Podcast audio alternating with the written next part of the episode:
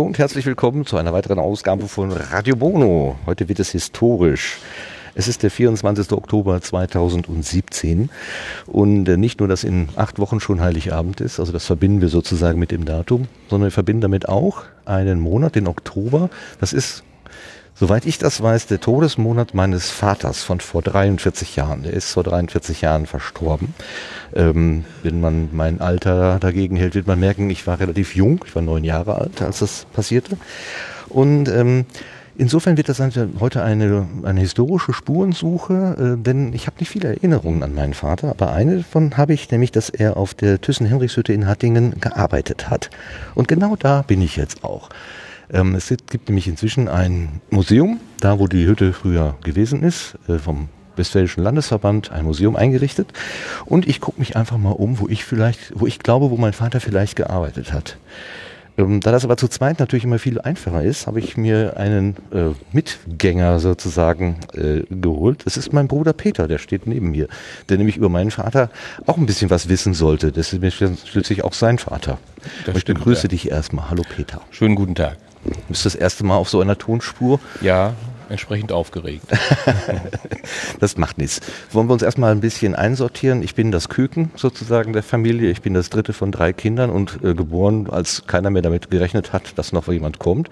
Wir haben noch eine gemeinsame Schwester, die ist eher in deinem, ja, wie soll man sagen, 2 Jahre Generation. Als ich, genau, ne? Meine Generation. Du bist also fast 10 Jahre älter als ich, 9 Jahre genau gesagt. Und ich habe immer so schön gesagt, während du deinen ersten Liebeskummer hattest, wusste ich noch nicht mal, was das ist. Wahrscheinlich nicht. Und als ich soweit war, da warst du schon fast verheiratet. Also wir sind immer so ein bisschen, was die Erfahrung, die persönliche Lebenserfahrung angeht, so mehr oder weniger auseinandergelaufen. Ja. Das nervt sich erst jetzt im Alter wieder an.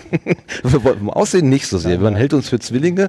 Oft, wo ich nicht so genau weiß, ob ich das für gut halten soll, denn mein 9 Jahre älterer Bruder für mich wie ein Zwilling aussieht. Ich fasse das einfach als Kompliment für mich. Ich denke immer, mein Gott, wie alt muss ich wohl aussehen? Nein, falsch rum. Positiv denken. Positiv denken. Wie gut habe ich mich gehalten? Was hat dir geholfen, dich so gut zu halten? Was hast du beruflich gemacht? Jetzt bist du ja Rentner, habe ich gerade im Nebensatz Rentner heißt das ja nicht. Ich war ja Beamter, Polizeibeamter, lange auch hier in Hattingen, lange auch auf dem Gelände dieser Henrichshütte, weil hier unsere Dienststelle in Hattingen steht noch, die jetzt umgebaut wird, und beziehungsweise die bauen eine neue Wache hier in Hattingen. Also die Wache für die gesamte Stadt, nicht nur die Wache für das Werk hier sozusagen. Nein, überhaupt nicht. Das hat mit dem Werk ja gar nichts mehr zu tun. Es war einfach nur damals, nachdem die Hütte dann zu war, wurden die Verwaltungsgebäude hier frei und die Polizei suchte größere Räume und größeres Gebäude. Wir waren zu Beginn meiner Zeit 1978 in Hattingen, waren wir noch im Nebengebäude des alten Rathauses, mitten in der Stadt. Eigentlich sehr sinnvoll, also als Ortszentrum natürlich, mittendrin im Geschehen. Sind dann von dort aber umgezogen, weil es einfach diese Räume zu klein wurden, in die Bahnhofstraße nach Hattingen, hatten da ein Gebäude, das dann auch irgendwann mal aus allen Nähten platzte, direkt gegenüber vom Ordnungsamt der Stadt Hattingen, und dann ist man hier runtergezogen in das alte Verwaltungsgebäude der Henrichshütte. War denn in Hattingen so ein gefährliches Pflaster, dass man immer mehr Polizistinnen und Polizisten brauchte, dass die Gebäude aus den Nähten platzten? Das nicht, es wurden mehr Polizisten, aber es war auch das Gebiet, für das Hattingen, die Wache Hattingen zuständig war, immer größer. Ah. Anfangs gehörte Sprockhövel nicht dazu, es war ein eigenständiger Bereich. Mittlerweile gehört zu dem Bereich Hattingen auch Sprockhövel und sogar Wetter und Herdecke. Also sind immer mehr Gebiete und dann entsprechend auch immer mehr Streifenwagen bzw. Kollegen geworden im Laufe der Zeit. Mittlerweile ist es wahrscheinlich eher andersrum, es werden immer weniger. Warte mal, du hast gesagt, wann seid ihr hier mit der Wache aufs Gelände gekommen? 78? Nein, 78 bin ich. Ach, bist du als junger Schutzmann, genau. Nachdem ich 74 meine Ausbildung begonnen hatte, in Bochum 2 Jahre, dann war ich ein Jahr in Wuppertal und bin dann von Wuppertal versetzt worden auf eigenen Wunsch nach Hattingen und bin dann praktisch seit 78 hier im Ennepe-Ruhr-Kreis, und zwar erst bei der Schutzpolizei ein Jahrzehnt, dann eine lange Zeit bei der Kriminalpolizei hier in Hattingen und zum Schluss dann mehr als 10 Jahre bei der Kriminalpolizei in Schwelm, zuständig für den ganzen Bereich des Ennepe-Ruhr-Kreises, als Sachbearbeiter gewesen. Okay, wo ich gerade sagte, ich mache mich auf die Spurensuche, bin ich natürlich gut beraten mit einem Kriminal... was bist du, Kommissar? Ja, KHK nennt sich das. KHK, Kriminalhauptkommissar. Ja, richtig. Ja, kann man nicht stolz sein. Ja, du hast mir ja mal beigebracht, wenn das Haupt irgendwo drin steht, dann ist das was Hohes, weil der Kopf ist ja auch ganz oben. Der Kopf ist oben, ja, genau. Nein, aber jetzt hatte ich gerade, bin ich verwirrt, ihr seid erst hier mit der Wache eingezogen, als der aktive Betrieb der Hinrichshütte schon lange vorbei hatte. Ja, ne? Ja. Genau, das war schon die Nachnutzung, natürlich. Also was macht man mit den Gebäuden, die übrig geblieben sind? Das war sowas. Das Gebäude steht ja immer noch hier relativ verwaist rum und relativ marode mittlerweile auch. Also da wird nicht mehr renoviert, restauriert oder sonst irgendwas gemacht. Ich weiß nicht, was damit passiert, weiß keiner. Jedenfalls sieht die neue Wache wahrscheinlich Richtung O&K-Gelände in Hattingen, wenn das anders ist. Auch ein ehemaliges Industriegelände. Ja, auch ein Industriegebiet, wird auch jetzt fremd genutzt, richtig. Ja. Also so, die Baten laufen der Industrie hinterher, wobei wir die wahrscheinlich nicht ersetzen können. Dürfen das aufbrauchen, was die Industrie zurücklässt. Ja, genau. Das ist ein bisschen, naja, okay, das können wir politisch, könnte man das jetzt diskutieren, aber das lassen wir lieber bleiben. Du bist gebürtiger Hattinger. Ich selbst bin in Hattingen-Blankenstein im Krankenhaus geboren, bin auch lange Hattinger geblieben. Bin ja der Liebe wegen allerdings nach Schwelm verzogen. Bin aber dann immer noch jahrelang auch nach Hattingen gefahren. Bin ja so hier in der Dienststelle 25 Jahre, etwas länger, sogar 30 Jahre mit der Hattinger Polizei verbunden gewesen. Und erst die letzten Jahre meiner dienstlichen Tätigkeiten war ich dann in Schwelm. Mhm. Dann in meiner neuen Heimat auch direkt, so dass ich zu Fuß zu meiner Dienststelle gehen konnte, was sehr praktisch ist. Bin die letzten Jahre, dann, als ich noch in Hattingen war, mit dem Bus gefahren, das ist kein Problem gewesen. Und es war auch ganz gut, so hat so ein bisschen Abstand zwischen der Dienststelle und dem Wohnort. Ist ja immer ein bisschen komisch, wenn das eine relativ kleine Stadt ist. Anfangs hatte ich mir das auch schwieriger vorgestellt, wenn man den Hattingen Dienst macht. Damals etwa 60.000 Einwohner. Ja. Man kennt dann im Laufe der Zeit, nach 20 Jahren kennt man doch viele. Aber es kennen einen auch viele. Das ist manchmal ein Problem als Polizist. Natürlich. Ja, ich habe das ja am eigenen Leibe zu spüren bekommen, gelegentlich durch unsere Ähnlichkeit, unsere äußere Ähnlichkeit, dass ich an der Tankstelle mit so Worten begrüßt wurde, heute wieder nicht arbeiten. Mhm. So, und ich kenne den Menschen gar nicht. Und dann war die Vermutung, dass er sich einfach mit dir, dass ich mit dir verwechselt wurde sozusagen. Ja, oder dass jemand, der dich als Taxifahrer nutzte, meinte, er würde von einem Polizisten nach Hause gefahren. Ich habe ja auch eine Karriere in dieser Stadt, natürlich, habe ich ja jetzt vergessen. Da werde ich heute noch drauf angesprochen. Echt? Ja, dass man gedacht hat, ich bin jetzt im Delirium, der Polizist, der fährt jetzt auch noch Taxi, muss es dem schlecht gehen, so mehr oder weniger. Wobei es ist schlecht bestellt um den Staat. Ja. Also das heißt, die Hinrichshütte, so als das kann man ja auch sagen, der größte Arbeitgeber seiner Zeit hier in Hattingen. Ich habe irgendwie so Zahlen gehört von 10.000 Mitarbeitern. Mehr als 10.000 Menschen. Mehr als 10.000 Menschen haben hier mal zu Hochzeiten gearbeitet. Das war für dich auch immer ein Begriff. Also ich kann mir mein Leben, mein Kind- und jugendliches Leben ohne die Konfrontation mit der Hinrichshütte hier, also überhaupt nicht vorstellen. Wir haben ja in der Nordstadt, also ich bin zwar auch in der Südstadt, muss das vielleicht mal für alle erklären, Hattingen liegt an der Ruhr und der alte Teil, wo auch das Hüttengelände hier liegt, der liegt sozusagen südlich von der Ruhr und da gibt es aber eine neuere Stadt, die Nordstadt, die liegt halt nördlich von der Ruhr. Das ist auch, glaube ich, erst nachträglich entstanden, auch weil eben viel Wohnraum gebraucht wurde für diese 10.000 Leute. Ich bin ein Kind der Nordstadt und wenn man in der Nordstadt so an den Rand zur Ruhr hingeht, dann guckt man so einen Hang runter und hat damals genau auf dieses riesengroße Gelände geschaut und von da kamen auch immer Geräusche. Also ständig irgendein Gemurmel, Gebrummel, Geschlage und Klopfen. Dreck kam auch daher. Dreck auch, aber für mich ist eigentlich der Haupteindruck ist diese ständige Geräuschkulisse. Es war nie ruhig. Ja, da wir ja aufgrund der Wetterlage und fast immer Westwind haben, also Wind aus Westen Richtung Osten. Ost-Westen, warte mal. Ja, da. Das ist von da, genau. Da so rüber, übers Hüttengelände passte das genau und zog dann in Richtung Nordstadt. So, das kommt schon hin. Ganz selten haben wir ja mal Ostwind in diesen Bereichen. Also dann hört man das natürlich nicht so sehr. Wir sind hier verkabelt und wenn sich einer bewegt, dann muss der andere dem Kabel folgen. Das ist, wie es halt immer so ist, genau.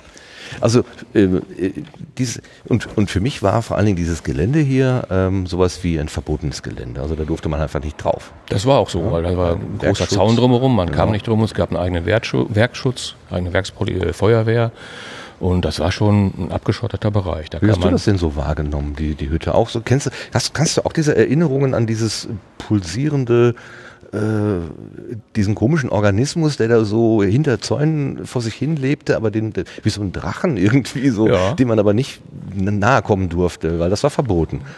Das Kann man so sagen, ja. Ich habe als Kind die Hütte kennengelernt, ja nur als Externe außen oder über das, was unser Vater mal erzählt hat, wenn er was erzählt hat, beziehungsweise eigentlich haben ja alle unsere älteren Verwandten hier gearbeitet. Ja, die ganze Sippe, also die väterlicherseits. Die väterliche Sippe hat 9 Geschwister oder so? Nein, insgesamt hatte dein Vater noch 5 Geschwister.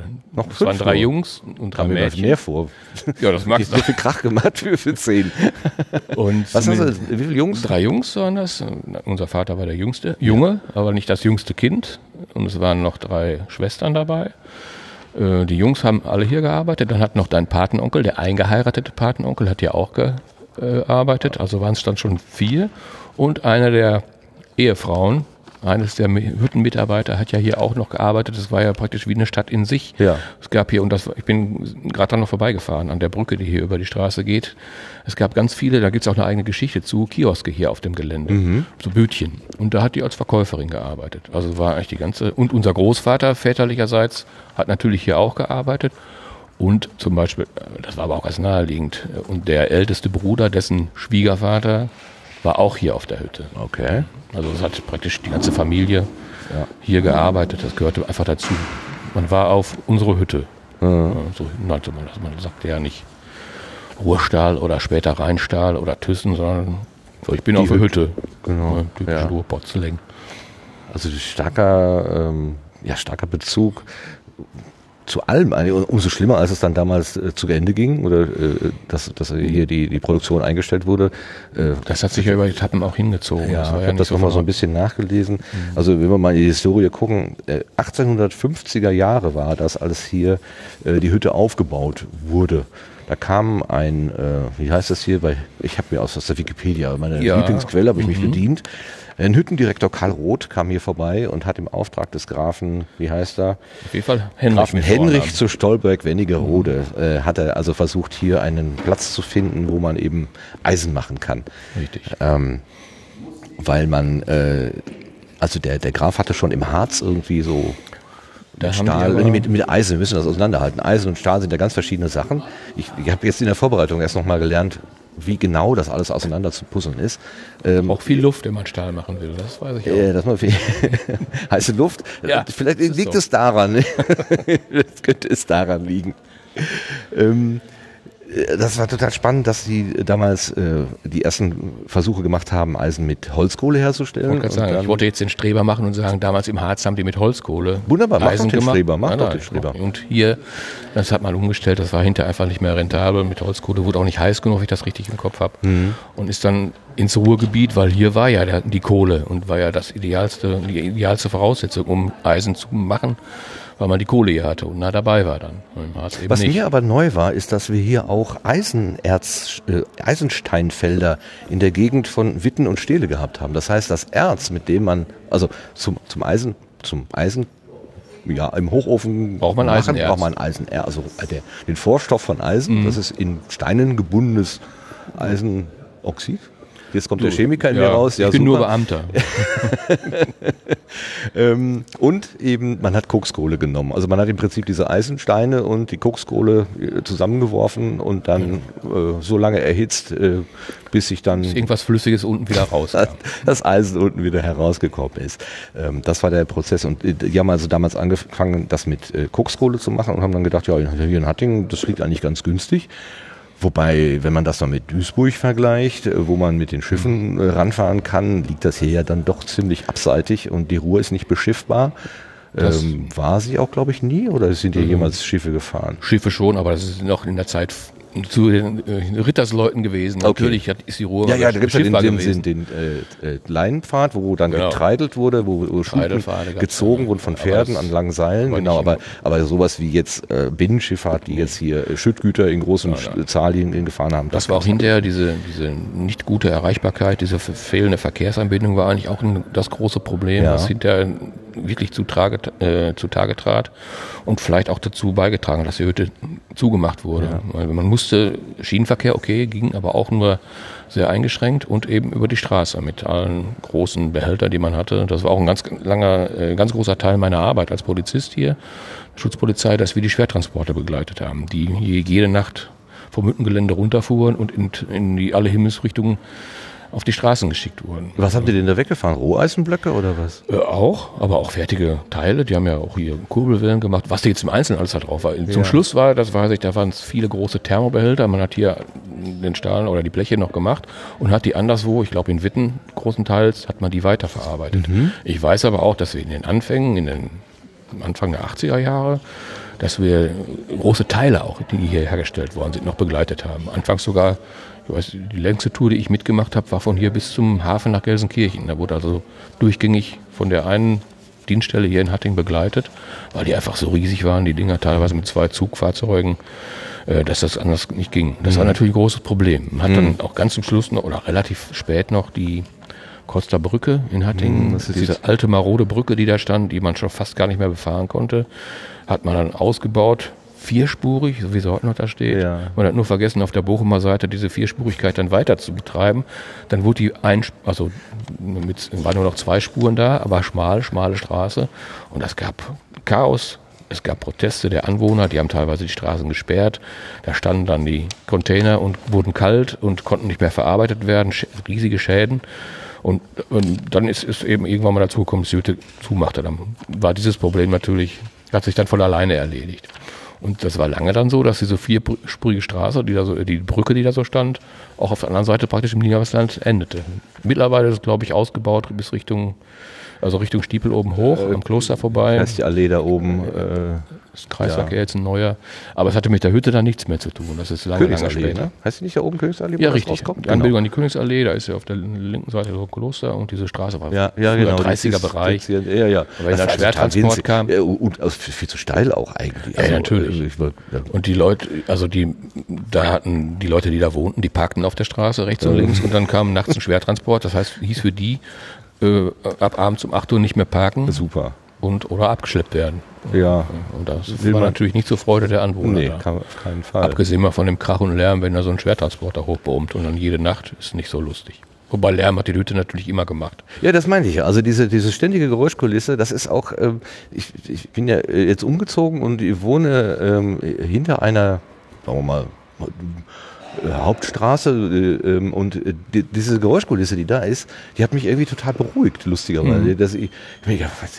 Warum fühlst du dich hier so wohl? Aber, weil, ja, das ist wirklich, wenn da ein LKW über einen Gullideckel fährt und das macht Tong-Tong oder so, dann ist das tatsächlich in meiner tiefsten Erinnerung wie so Geräusche aus der Kindheit. Und damit ist irgendwie, heile Welt so. Da war ja alles gut in der Kindheit. Musste man sich um nichts kümmern, war ja alles immer...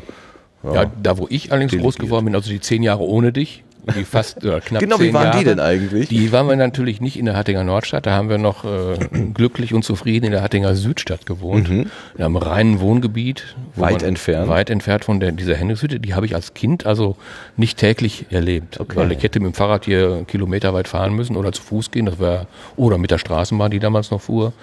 Die hat man dann immer nur ab und zu mal gesehen bei der Vorbeifahrt oder wenn man die anderen Ortsteile, damals war ja Blankenstein kurz selbstständig oder Welper war selbstständig, unsere Verwandten wohnten ja hier in Welper, eigentlich eine selbstständige Gemeinde gewesen vor der kommunalen Neuordnung und die hatten ja mit Hattingen so nichts zu tun, aber da kommt ja unsere Familie eigentlich auch her, das heißt nicht daher, aber da haben die meisten ja auch gewohnt in Welper, viele, die auf der Hütte gearbeitet haben, haben in Welper gewohnt, weil sie eben die kurzen Wege hatten. Ja.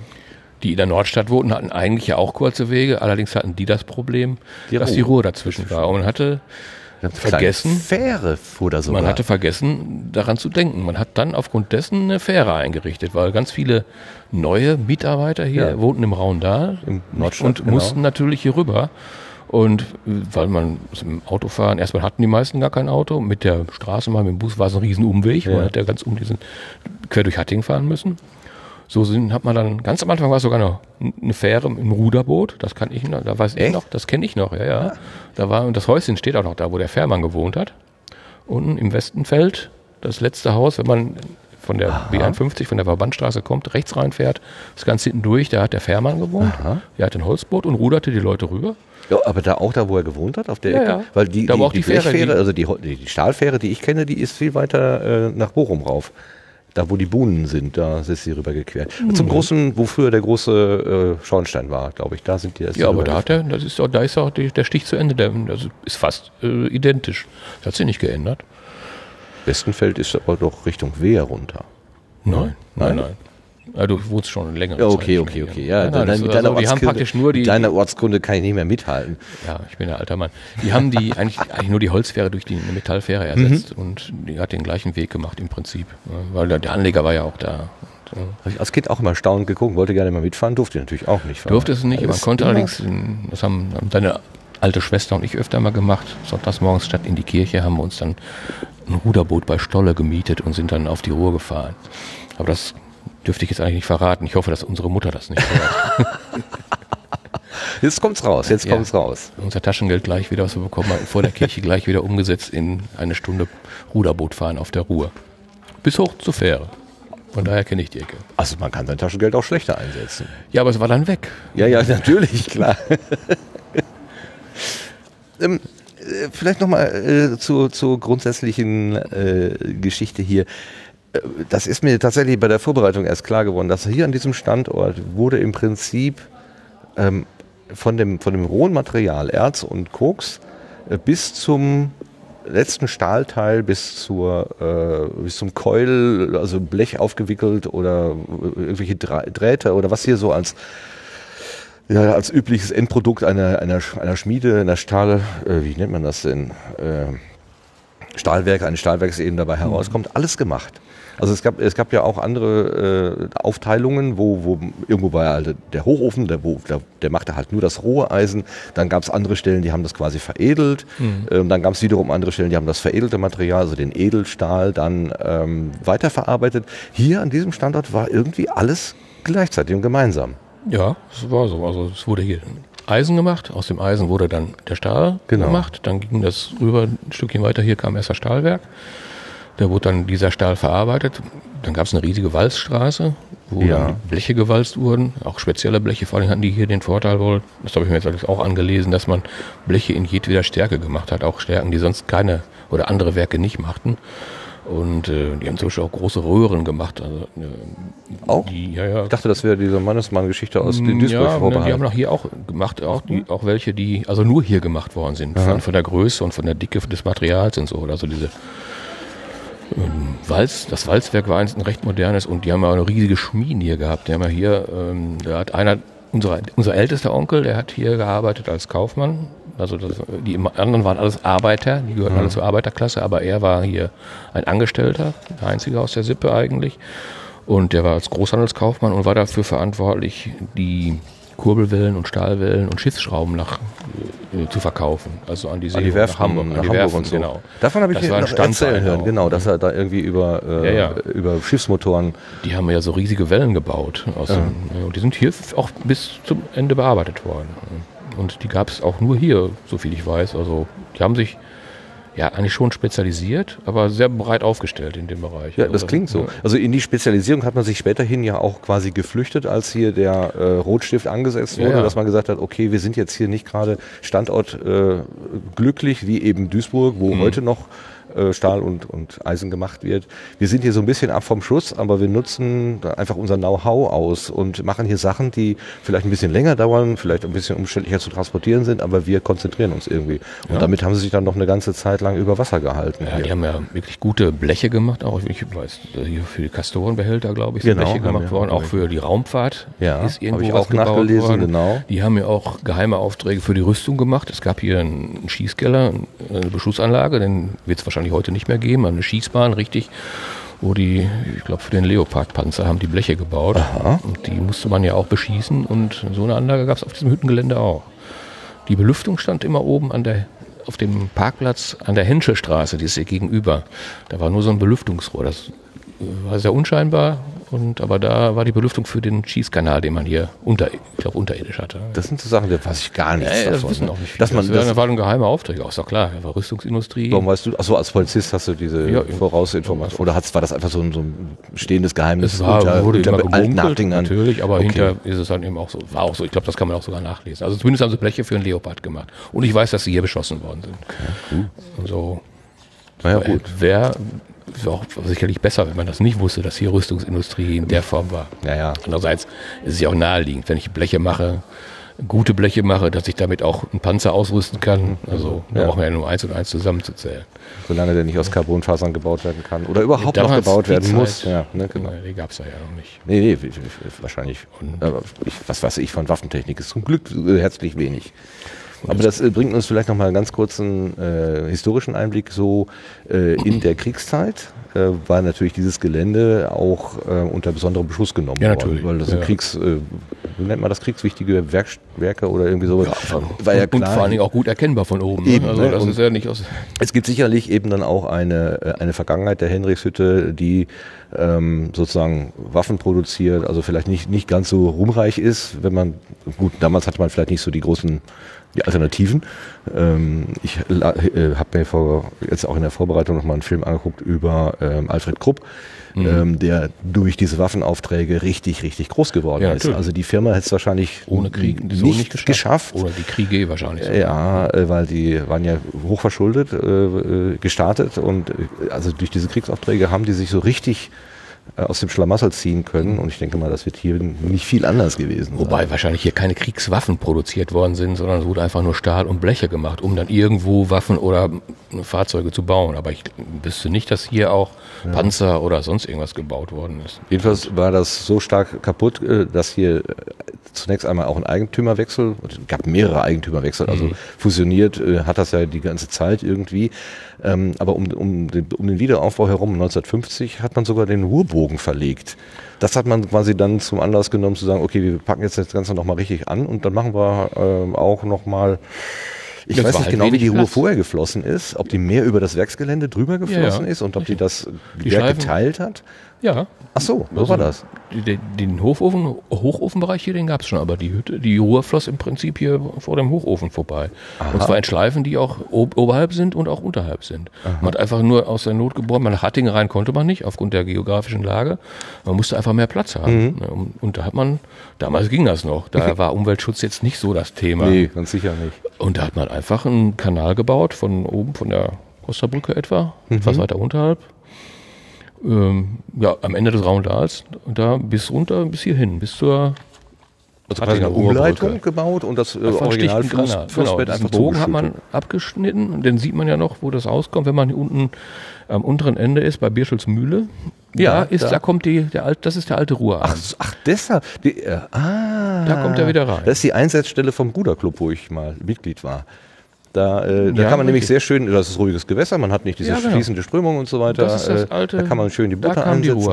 Da kam die wieder raus. Direkt oberhalb des Wehrs, dann kam da auch die damals Badeanstalt Stolle. Das kannst du auf alten Fotos noch gut erkennen. Und das hat man einfach gerade gezogen. Und das war dieser Riesenbogen, der übers Hüttengelände ging. Den hat man komplett zugemacht. Das ist Ende der 50er Jahre gewesen, wenn ich das richtig im Kopf habe. Aber das Wehr, also diese Stufe, die war vorher auch schon da. Ja, aber die war unterhalb, auch des alten Arms. Also das Wehr war vorher schon da. Ja. Okay. Die Birschels Mühle ist ja da ist ja auch noch eine alte Schleuse. Ja, richtig. Die ist dann aber auch schon neueren Datums. Die alte Schleuse, welche meinst du denn jetzt? Direkt an der Birschels Mühle? Genau. Ich denke mal, dass die weil die Birschels Mühle war ja eine Mühle, die ist ja wahrscheinlich mit Wasserkraft betrieben worden. Und deshalb, und die hat man dann da an dieses Wehr gesetzt, weil da einfach hier auch, oder man hat das Wehr dafür gebaut, das weiß ich nicht. Aber es hat mit der Hütte, mit der Henrichshütte nichts zu tun. Okay. Nur man hat einfach gesagt, wir brauchen mehr Fläche, wir weiten uns aus, das Walzwerk, und die steht, glaube ich, sogar auf dem Gelände, wo früher die Ruhr geflossen ist. Das war anfangs entweder nicht so groß oder woanders. Wir haben ja hier einen Plan mitbekommen, ich weiß nicht, ob wir das auf diesem Plan erkennen können, wo hier jetzt was liegt. Wir sind hier reingegangen, wir stehen jetzt noch in der Halle, genau, jetzt kann ich es erkennen. Das Walzwerk wäre dann die Nummer... Nee, das ist ja gar nicht drauf, das Walzwerk. Der Ausschnitt ist zu klein, da müsste man jetzt... einen Lageplan haben, vielleicht auf der anderen. Da hinten an der Wand hängt was Großes, da könnten wir mal hingehen. Gehen wir doch mal rüber, dann können wir auch mal üben, wie das ist hier so am Kabel. Du hast das relativ kurz, aber das hast du ja selber so gewollt. Gut. Ja. So kurz ist das gar nicht. Nein, jetzt wo du es aus deiner Tasche gezupft hast, natürlich nicht mehr. War denn unser Vater bei der Eisenherstellung oder bei der Stahlherstellung oder Stahlweiterverarbeitung? Hast du da eine Ahnung, was der genau gemacht hat? Ja, der war hier Kranführer. Ja, aber wo? Ich glaube, der war da, wo die Bleche verarbeitet wurden, hat der Blech hin und her gefahren. Ich meine nicht, dass der hier im Stahlwerk war, sondern im Walzwerk. Okay, wir stehen jetzt hier gerade vor dem großen Plan. Wir hatten ja gerade von der Ruhr gesprochen. Das war der Grund, warum wir hier hingegangen sind. Ich versuche das mal eben zu fotografieren. Und dann sagst du mal eben noch, wie der Ruhrverlauf war. Vielleicht, wenn du es erkennen kannst. Nee, darauf kann ich weiß, dass es Zeichnung gibt. Ach, guck mal, da ist dieser kleine Tote, genau. Der Stich. Dann ist das wahrscheinlich hier über das tatsächlich... Ja, es ging also ziemlich weit. Also der Hochofen ist gebaut worden, da war die Ruhr noch in der alten... Also das ganze Werk ist ja gebaut worden, bevor die Ruhr verlegt wurde. Aber die neueren Gebäude, zumindest hier oben die Gebäude, die gab es ja alle nicht. Also ich nehme mal, dass das hier am Hochofen vorbei irgendwo so in diese Schleife gegangen ist und da wieder raus, weil da oben ist ja dann... Ja.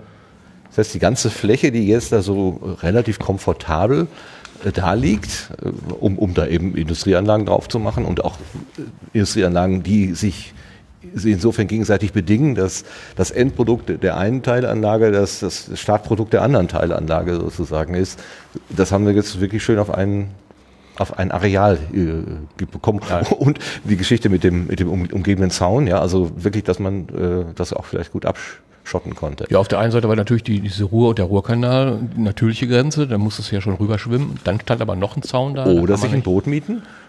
Ja, richtig. Oder mit einem Paddelboot auch herfahren. Das habe ich auch mal gemacht, von da oben bei Hochwasser bis unten hin bei Stolle. Und dann musste ich allerdings mit dem Kollegen, dem das Boot gehörte, beziehungsweise dessen Eltern das Boot gehörten, mussten wir das Boot zurücktragen bis nach... Oh, das war aber dann... Bis doch an der Costa sind wir doch gelaufen. Das war kein, schwer. Wie heute so ein... Nein, so ein Faltboot, so ein schönes Faltboot. Aus Spanten und dem richtig. Diesem Stoff. Aber wir mussten das Boot ja rechtzeitig wieder zurückbringen, weil keiner wissen durfte, dass er über Hochwasser mit dem... Also das war auch noch verboten. Das ist alles verjährt. Aber was ich vorhin draußen schon erwähnte, von der Kulisse, was ich eben aus der Nordstadt immer wahrgenommen hatte, gehörte unter anderem dazu der große Schornstein, den sehen wir hier noch, der da bei der Nummer 7 steht. Ist hier eine Erklärung? Was ist denn 7? Die Sinteranlage. Ach, der gehörte zur Sinteranlage. Das ist wohl auch die Anlage, wo eben dieser ganze feine schwarze Ruß immer entstanden ist. Das ist ja auch die Lager da hinten noch. Ne? Genau, das sind die Bunker. Nee, das sind keine Bunker, die haben offene Lager, aber die Lagerstätten sozusagen. Sintern ist, dass man diesen Erzstein so zusammenbackt. Also nach dem, was ich jetzt gelesen habe, wenn man den einfach so in den Hochofen schütten würde, dann wäre der zu fein. Es würde der heiße Wind nicht mehr durchgehen, also er würde das verstopfen. Also das Erz braucht eine gewisse Körnigkeit. Briketts gebacken wahrscheinlich. So genau, das wurde dort hergestellt. Also entweder, wenn die Stücke zu groß waren, wurden sie halt klein gemacht und wenn sie zu klein waren, dann wurden sie halt zusammengebacken irgendwie. Und durch dieses Sintern, da ist halt immer viel Dreck entstanden. Dafür der große, hohe Schornstein. Damit es eben nicht gleich in der Nachbarschaft landet, sondern erst in Bochum oder wo. Dummerweise liegt das Rauendahl, also die Nordstadt gut 30, 40 Meter höher als das Hüttengelände. Von daher musste der Turm schon sehr, sehr hoch sein, damit kein Dreck im Rauendahl ankommt. Übrigens, hier ist die Fähre. Und ich finde, das ist doch nicht am Westenfeld. Das Westenfeld ist doch da unten. Nein. Da unten, wo der Stich ist ja praktisch noch vor der Brücke, vor der Hattinger Ruhrbrücke.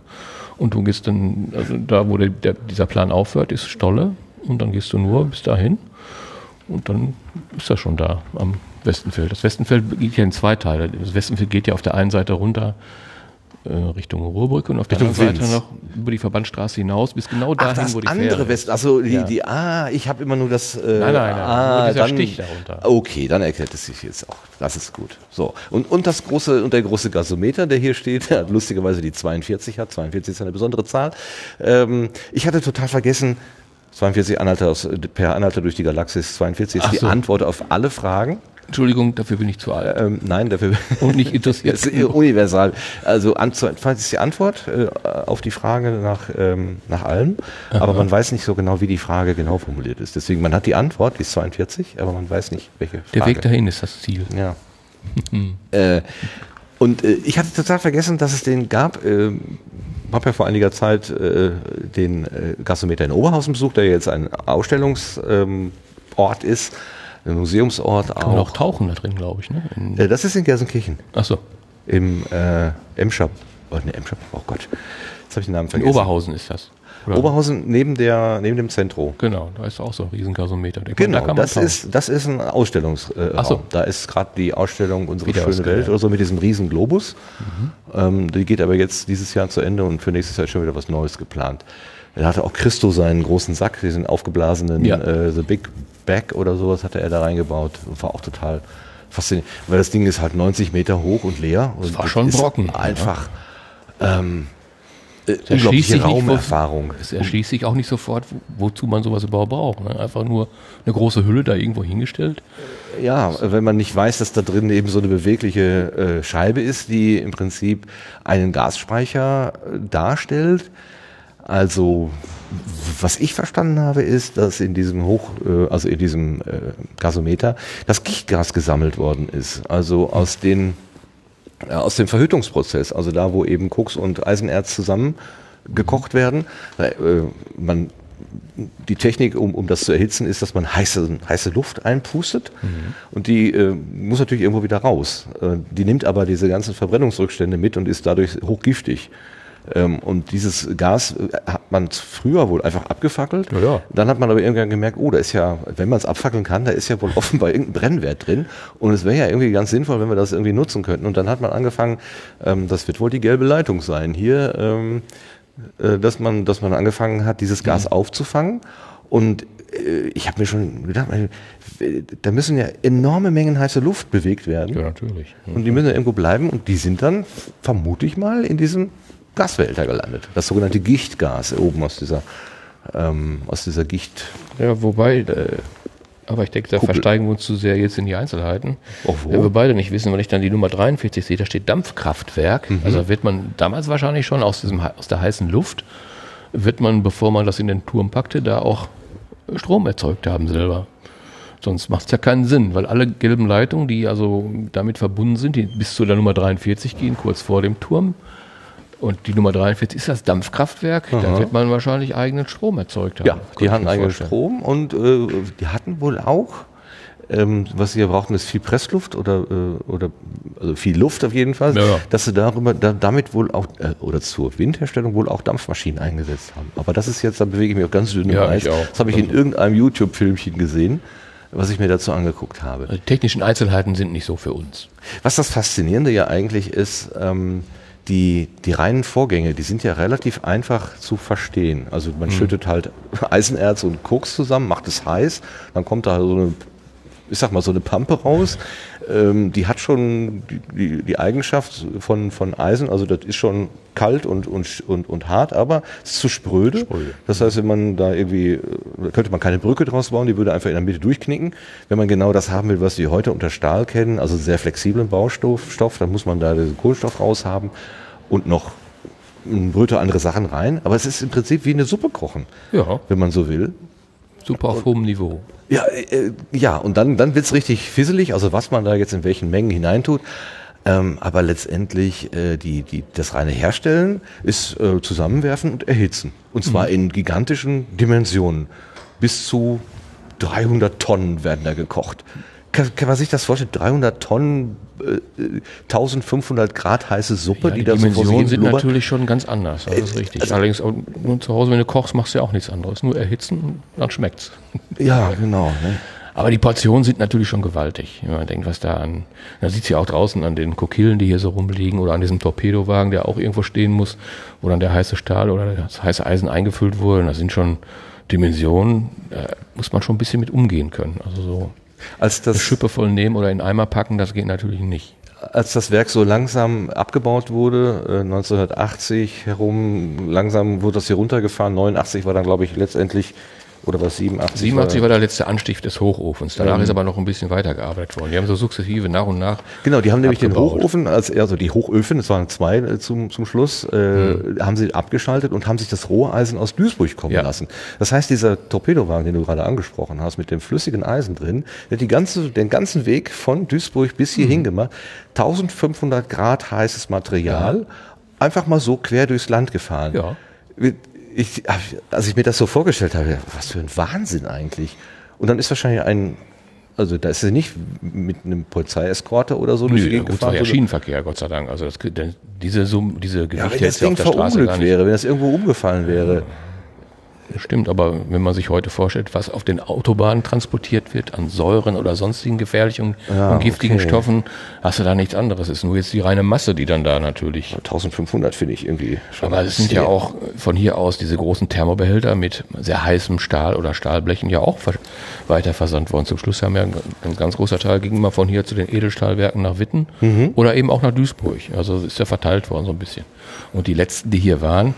Es hat ja dann, als die Hütte, also es sich schon abzeichnet, dass die Hütte zumachen würde, hat es ja riesige Proteste hier in der Bevölkerung gegeben. Ja. Ich habe da so eine Zahl im Kopf, irgendwo mal eine Demo mit mehr als 30.000 Menschen. Ja, habe ich auch gelesen, hier bei Wikipedia. Ja. Wahrscheinlich hast du denselben Artikel gelesen. Ja, das war aber früher auch schon. Ja, gut, das kann sein. Ich habe natürlich auch mal ein bisschen ins Internet geguckt, aber da fallen einem dann auch viele Sachen wieder ein. Ja, das war 1987. Da habe ich gerade mit meinem Studium angefangen und habe mich nach Richtung Dortmund orientiert. Da habe ich das hier nicht mehr so richtig wahrgenommen. Ja, aber das war natürlich existenziell für diese Stadt Hattingen. Ja. Das waren 10.000 Menschen, die hier gearbeitet haben. Da kommt der größte Teil von aus Hattingen und bei 60.000 Einwohner, 10.000 Arbeiter, wie viele Familien da dran hängen. Eigentlich war die Stadt pleite, nachdem die Hütte zumacht. Also das wäre jetzt eigentlich die logische Konsequenz gewesen. Entweder Hütte zu und Hattingen auch zu oder man muss irgendwas Neues erfinden. Und da haben natürlich auch damals die Gewerkschaften erstens viel Geld gehabt, auch viel gekämpft und selbst auf Landesebene hinterher noch Sachen gemacht, die dann so das alles ein bisschen abgefedert haben oder gerade übers Land. Und ich weiß noch, es gibt heute solche Sozialpläne, wie es damals gab, die gibt es ja heute gar nicht mehr.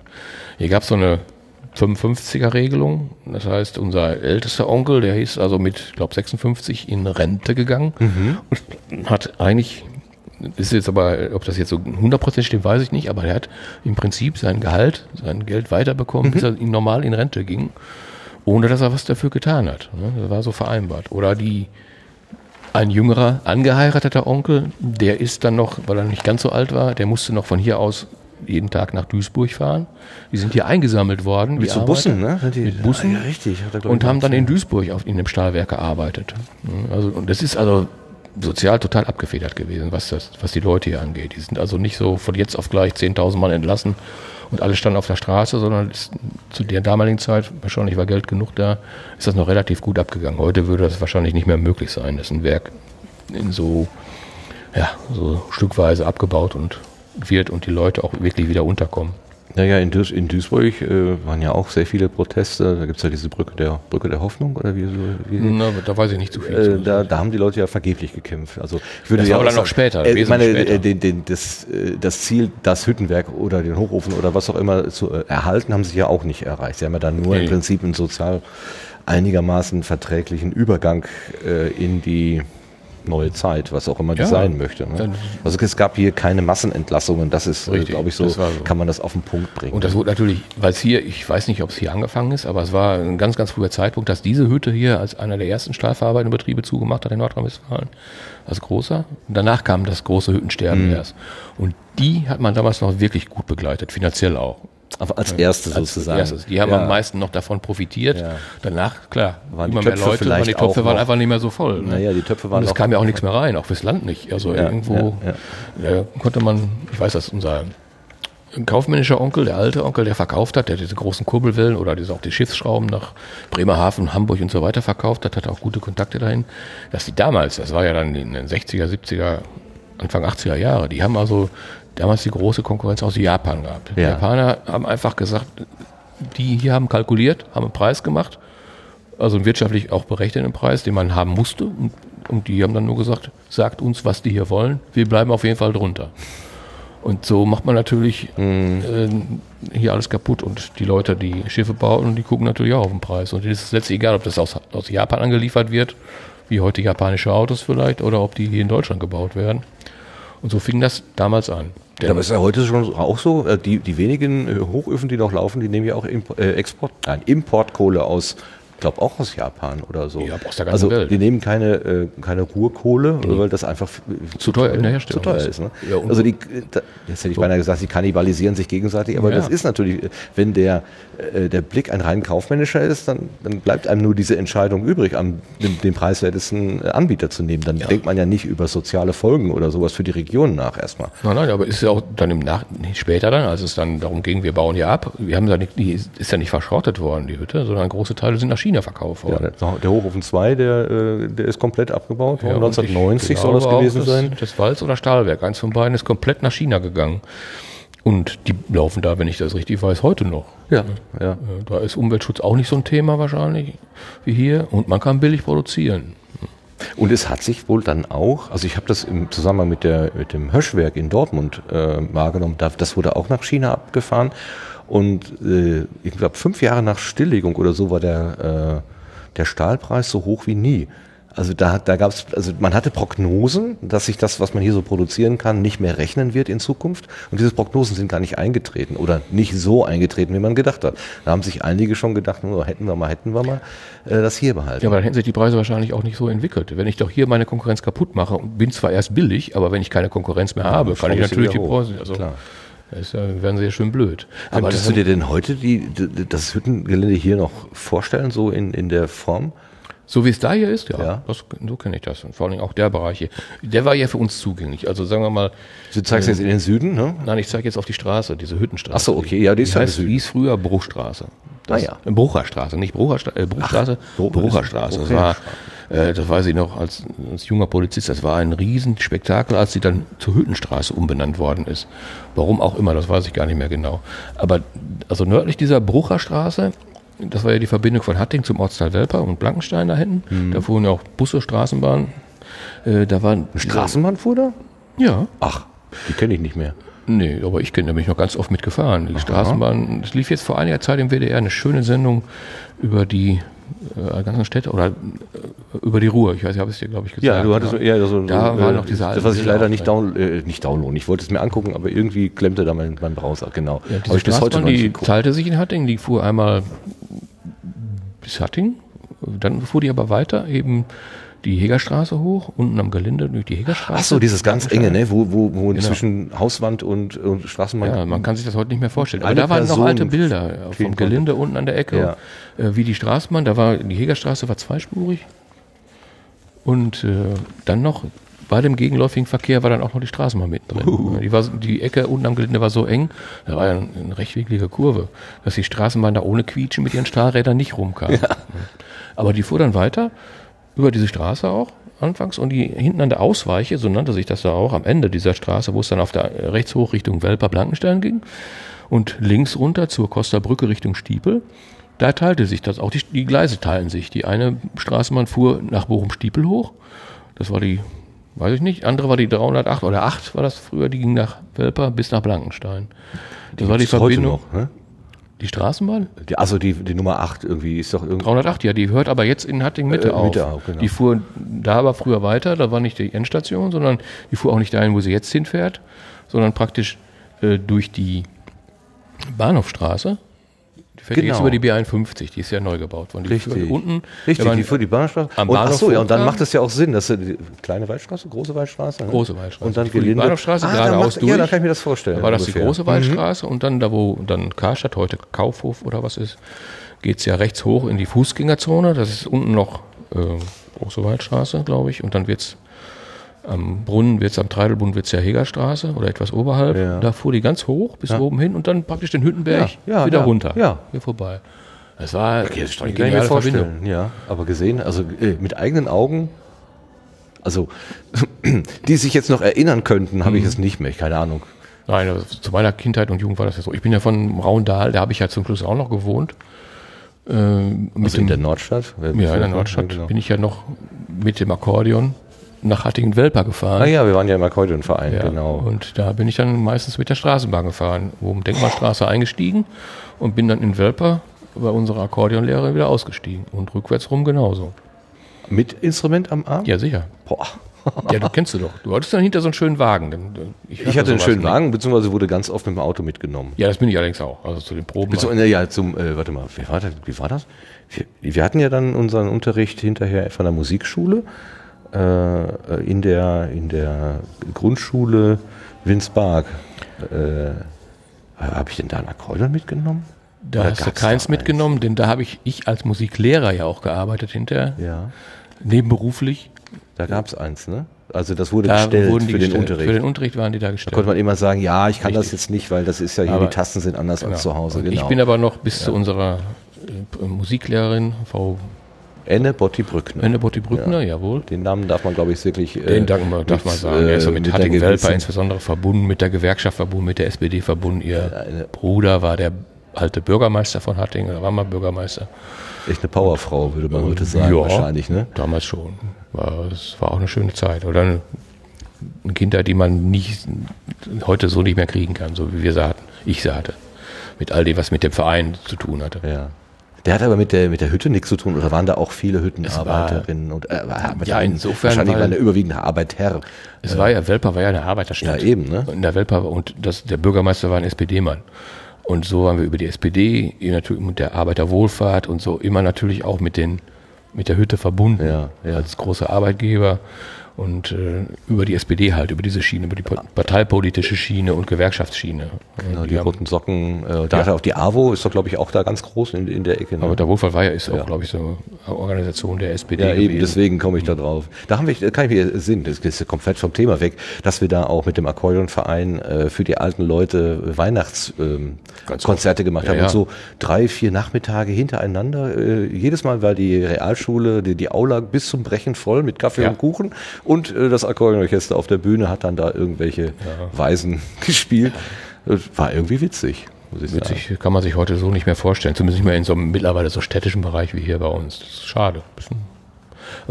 Wir sind natürlich total vom Thema abgekommen. Wir sind ja von der Brucherstraße und waren auf der Nordseite. Und ich wollte da nicht sagen, ich insbesondere als Polizist hinterher, aber also von der Hütte... da waren ja diese Verwaltungsgebäude, die relativ klein sind, 39 und 40.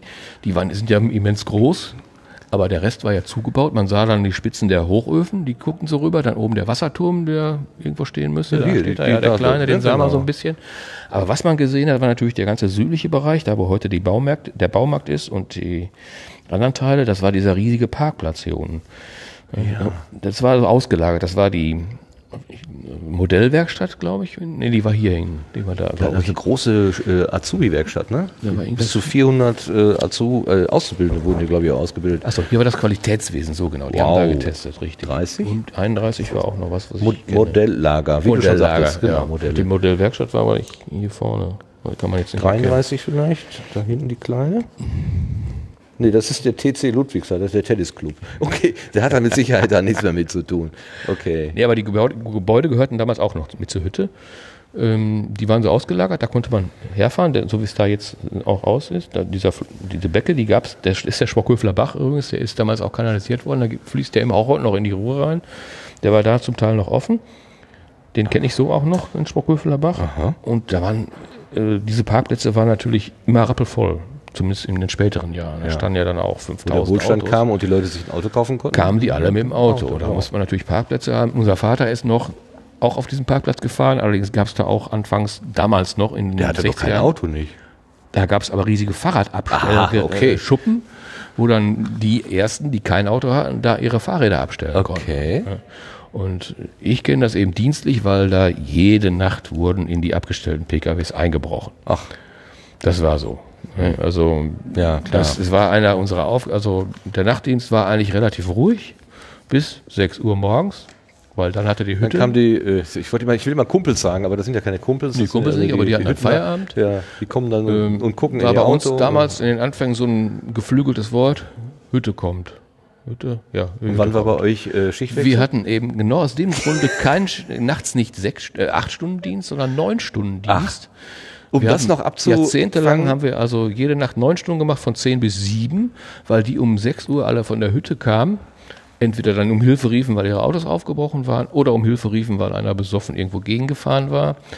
Weil das darf man auch nicht unterschätzen. Die Nächte waren auf der Hütte ruhig wahrscheinlich und da wurde sicherlich auch mal der eine oder andere Schluck Alkohol getrunken oder sonstiges. Und da hatten wir natürlich gut zu tun. Und wenn das genau mit dem Schichtwechsel und der Wechsel der Polizeidienststelle und Hütte kommt, war so ein geflügeltes Wort. Das war also, du konntest die ganze Nacht Ruhe haben, aber ab 6 Uhr morgens warst du eigentlich, zumindest die letzte Stunde, war es manchmal sehr lästig. Ja. Da kommt man sich doch nicht mal einreden. Feierabend ist nein, das fängt dann eigentlich erst an. Mal richtig ran. Ja, das ist jetzt erst gar nicht so lange her, dass das geändert wurde. Und da es in Hattingen so war, war das im ganzen Ennepe-Ruhr-Kreis. Das war eigentlich, glaube ich, auch der einzige Polizeibereich, den ich kenne, wo es wirklich nachts 9 Stunden gab.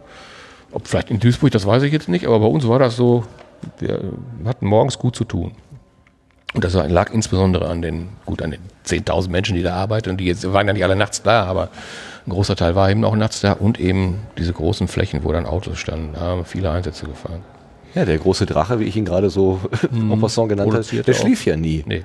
Da war ja ständig Leben. Also und da war wirklich auch nachts um 4 oder so Randale, nicht Randale, aber man hörte eben diese Geräusche, von denen ich gerade sprach. Ja, wo die hast eben du natürlich große, im Nachtdienst immer gehört. Große Hämmer gehämmert haben. Und du hast immer natürlich den Hochofenabstich gesehen. Ja. Also es war nie dunkel in Hattingen.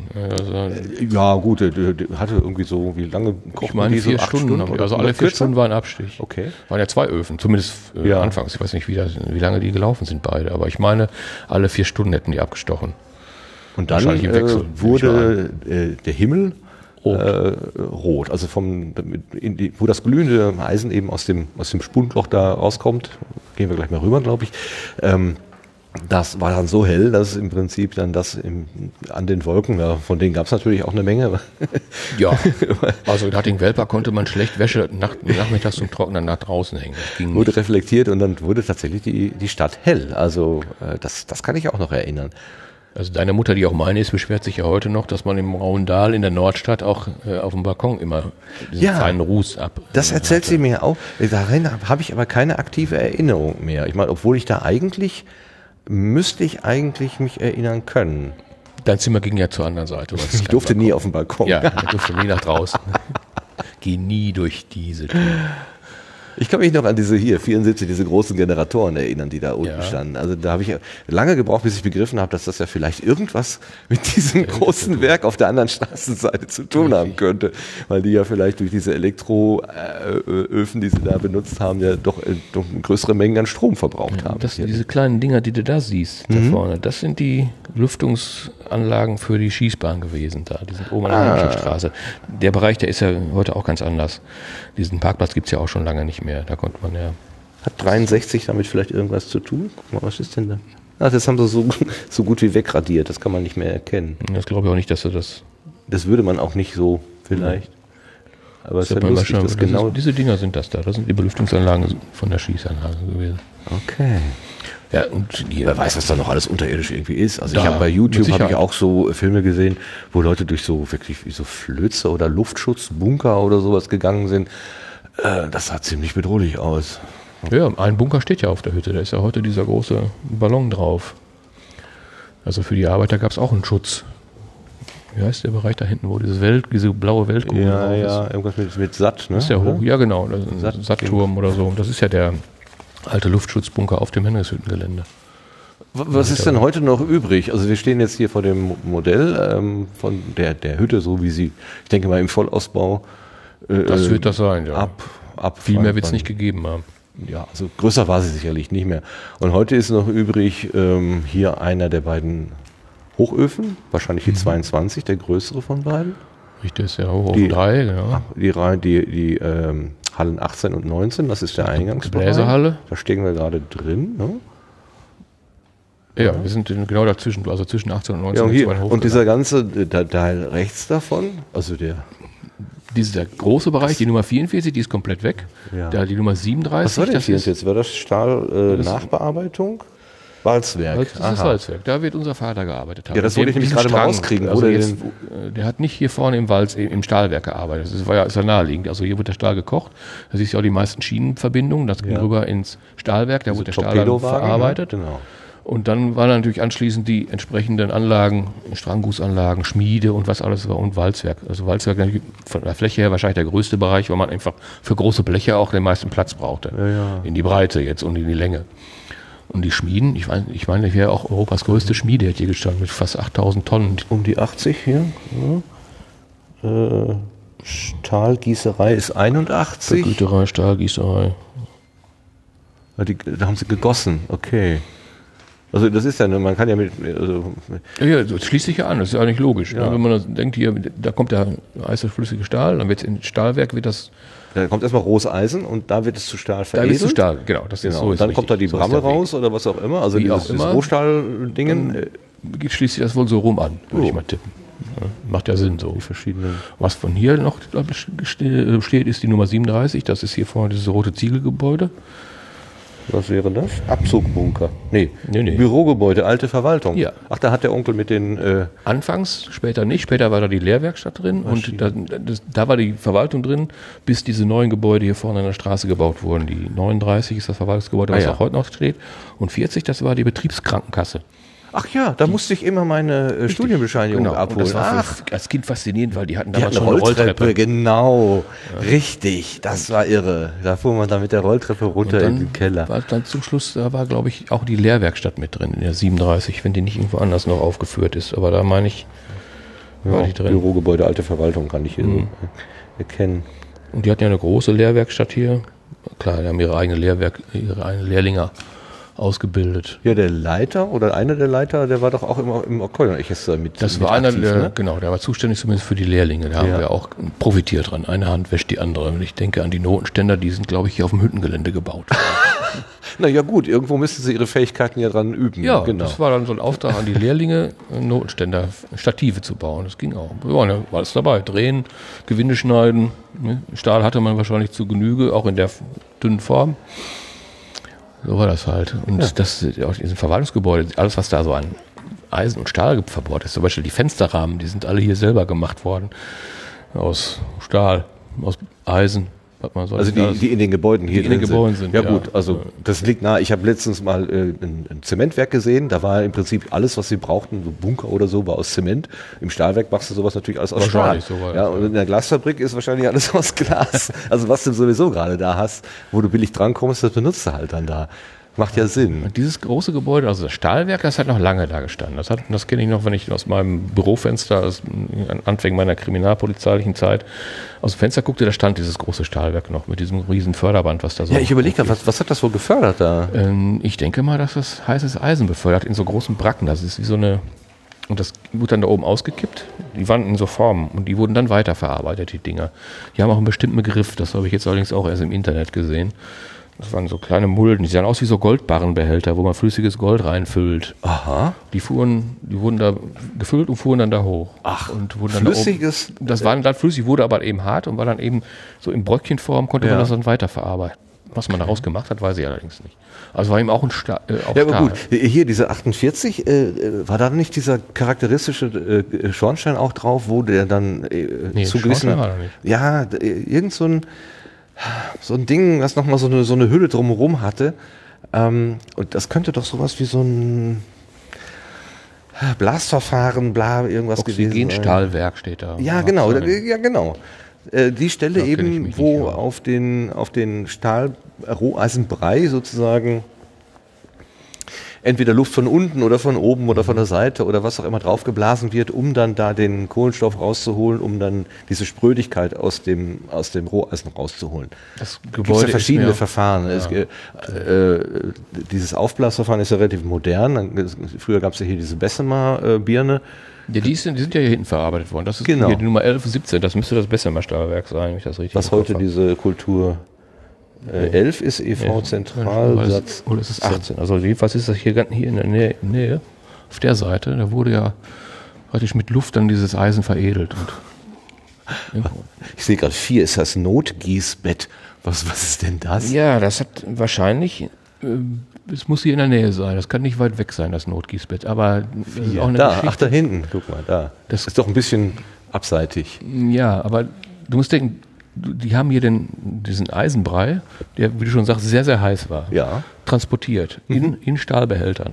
Die sind ja natürlich... Mauerten, sonst hätte es ja durchgebrannt. Ja, natürlich, aber die sind auch durchgebrannt. Das ist auch als Polizist hat man immer so ein paar Erlebnisse, die einem wirklich hinterherlaufen. Okay. Und ich kenne eines, da war ich aber noch Schutzpolizei, das war im Stahlwerk. Da fuhren ja auch an großen Portalkränen dann die Kokillen mit dem heißen, flüssigen Stahl oder Eisen durch diese Halle. Wurden dann da ja hin und her verschoben und auch ausgegossen und weiterverarbeitet. Und diese Kokillen hatten den Nachteil, die brannten irgendwann mal durch. Irgendwann war die einfach mal so mürbe, das konnte man auch von außen sehen, dann hat sich dann immer so eine richtig punktförmige, glühend rote Stelle gebildet. Und derjenige, der dafür verantwortlich war, der wusste, wann das Ding durchbrennt. Dafür waren wahrscheinlich diese Notausgießlager da, wenn der wusste, gleich... diese Kokille kriegen wir nicht mehr heile dahin, wo sie hin muss, dann fahren wir die lieber da hinten raus und kippen die aus oder lassen sie da stehen, bis sie kalt ist. Dann können wir die ganze Kokille vielleicht hinter in den Hochofen schmeißen, wiederverwenden, bevor hier es einen größeren Schaden gibt. Und in dem Bereich war das so, dass es da das ist aber in den 80er Jahren gewesen, einen ganz bösen Unfall gegeben hat. Da ist so eine Kokille am Portalkran gefahren worden, also die wurden da hin und her und eine externe Firma hat auf dem Gerüst, Mitarbeiter einer externen Firma haben am Gerüst gearbeitet, irgendwie an der Halle. Und dann ist so eine Kokille genau neben zwei dieser Arbeiter durchgebrannt. Und da sind die beiden geröstet worden, wenn du so willst, mit wie viel 1000 Grad heißer Luft. Die waren also, ja, sahen natürlich nicht so schön aus. Die waren wie eine Currywurst. So sahen die aus. Und dieser Betriebsunfall mit 2 Toten, ist mir damals so nahe gegangen, aber allen Kollegen, die da beteiligt waren, also hatte Umstände, die wahrscheinlich hier jetzt nicht dahin gehören zum Erzählen, aber das war hat so lange nachgehalten, das ist eines der Ereignisse, die nicht schön war, aber die einem dann auch prägen, so im Dienst. Dann steht man, das werde ich nicht vergessen, wir waren in dieser riesigen Halle, es war totenstill da drin und du kommst dir vor, als wenn du, also so irreal, ganz unwirklich, keiner sagt mehr was, alle stehen da und keiner macht was, oder beschäftigt sich mit Sachen, die eigentlich gar nicht dazugehören. Eine Notärztin ist da völlig ausgerastet, die wollte den einen, der ihrer Meinung nach noch lebte, der also noch Zuckungen zeigte, die wollte den erschießen. Also diese unmenschlichen Schmerzen, die der eigentlich haben müsste, der war ja außenrum geröstet und der hatte nur einen kirschroten Mund und der blubberte so vor sich hin. Die wollte diesen Menschen von seinem Leiden befreien. Also da so ganz irreale Sachen, die man sich so normal gar nicht vorstellen kann, was da so passieren kann alles. Ne? Und der ist mir auch lange, lange hinterhergelaufen, muss ich sagen. Da gibt es so 3, 4 Sachen, die hat wahrscheinlich jeder Polizist und an die man auch zurückdenkt. Und da sind aber alle, die da beteiligt waren, sehr, sehr beeindruckt davon. Wird auch nicht schön beeindruckt. Puh. Aber da sieht man mal, dass das eben alles kein Spaß war, sondern dass es eben sicher auch ganz, ganz gefährlich war, mit so heißen Sachen zu arbeiten. Und das war immer spitz auf Knopf. Also auf der einen Seite hast du so eine Kokille voller Stahl, wenn du den wegschmeißt, ich weiß nicht, wie viel 1000 Mark das gewesen wären, 100.000 Mark vielleicht. Oder eben das Risiko, es kommen Leute zu Schaden, wenn er nicht rechtzeitig da ankommt. Das ist ja nun mal heiß und flüssig und da hast du keine großen Überlebenschancen, wenn du da reinfällst. Nee, dann wird auch nicht viel von dir übrig bleiben, wenn er da drin liegt. Also das ist, ich kann jetzt nur so meine kindliche Welt irgendwie wiedergeben. Hier Richtung Bochum, wenn man da so lang fuhr, da gab es immer irgendwie so ein Feld, da lagen auch irgendwie so große Klötze, als wären das so ausgeschüttete Kokillen gewesen. Mhm. Und da hat mir mal jemand erzählt, ja, das wären die, wo die Arbeiter reingefallen sind, die könnte man ja nicht beerdigen und dann hätte man die da so hingelegt. Ich fand das als Kind immer ausgesprochen gruselig, die Vorstellung, dass da wenn es auf dem Schiff wäre, würde ich sagen, war es Seemannsgarn. Ja, dass in diesem großen Stahlblub, der da liegt, dann irgendwo noch so die Gebeine eines Menschen drin stecken. Ja, ich glaube, da bleibt vom Menschen auch kein Gebein mehr über, wenn der in so einem... Ja, aber irgendwie ein paar Atome, irgendwas wird ja schon übrig bleiben. Vielleicht nicht mehr nachvollziehbar, aber was macht man mit so einem Stahlklotz, wo einer reingefallen ist? Da habe ich mich dann auch ernsthaft gefragt. Also kannst du nicht einschmelzen? Was machst du? Kann man schon. Ob man das tut, ist die Frage. Willst du den beerdigen? Wie groß soll das Grab denn werden? Beerdigen kannst du den, der ist ja beerdigt. Also ist ja nichts mehr über zum Beerdigen. Da ist ja noch nicht mal mehr Asche über. Da ist gar nichts mehr von so einem Menschen, der in 1500 Grad heißem Stahl sein Leben beendet hat. Der ist weg. Da gibt es nichts mehr. Da findet man auch keine kleinen Teile mehr. Man darf durchaus annehmen, dass sich im Laufe der Jahre sowas tatsächlich mal zugetragen. Also ich habe das zumindest als Kind für total plausibel gehalten und fühle das heute noch immer. Also Unfälle wird es da immer gegeben haben. Also dass das jetzt ein gefahrloser Arbeitsplatz war, kann ich mir nicht vorstellen. Im ganzen Bereich nicht. Mit heißen Sachen gearbeitet wird, ob in der Küche oder sonst wo. Und da natürlich ganz massiv. Unser Vater, kann ich mich erinnern, kam irgendwann mal abends nach Hause und da hatte er mit seinem Kran, weil in der Kranfahrt hatte er einen Kollegen eingequetscht. Ui, der war irgendwie unten, also in irgendeinem Bereich, den er wohl nicht einsehen konnte oder so. Es war letztendlich nicht viel passiert. Der hatte, keine Ahnung, einen blauen Fleck, eine Schramme, vielleicht sogar einen Arm gebrochen, aber irgendwie in der Dimension. Er hat so überlebt und war alles gut. Aber das hat ihn total fertig gemacht. Also der war ganz, ich glaube, das war so schlimm, dass der Verletzte, der kam irgendwann mal zu uns zu Besuch. Und ja genau, der hat ihn dann gesagt, ist nicht so schlimm. Ich laufe ja noch rum. Und der hatte nämlich so einen kleinen Dackel, an den kann ich mich noch erinnern. Warum man sich so ausschnitthaft dann so... Ja. Den Namen weiß ich auch noch. Sonst weiß ich kaum irgendwas. Aber das musst du mir nachher mal nennen. Das ist total verrückt. Ja, das sind ja diese Dimensionen, die diese ganzen technischen Apparaturen da haben. Die sind ja auch riesig. Also zumindest, wenn ich dann allein hier draußen den Portalkran sehe. So einen hat dein Vater gefahren. Nicht gerade hier, aber... Wollen wir mal rausgehen? Jetzt haben wir eigentlich das Schaubild, glaube ich, ganz gut abgefrühstückt hier. Gehen wir einfach mal ein Schrittchen weiter.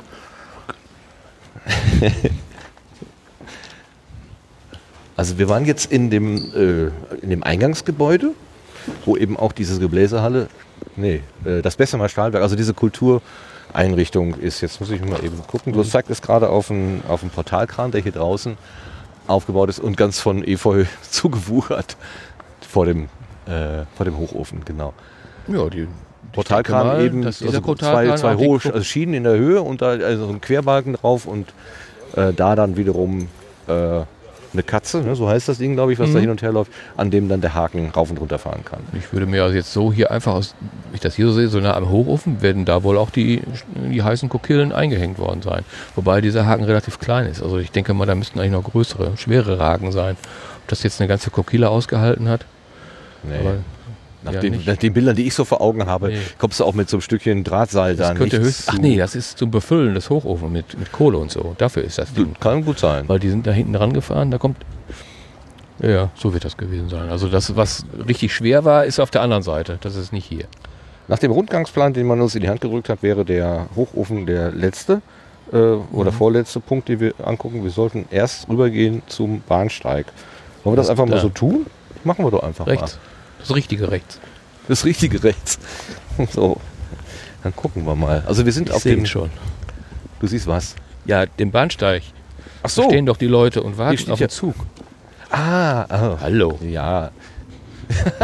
Migration steht hier drauf. Was heißt das? Jetzt werden wir, glaube ich, ein bisschen gesellschaftspolitisch. Ja, Migration ist doch ganz klar.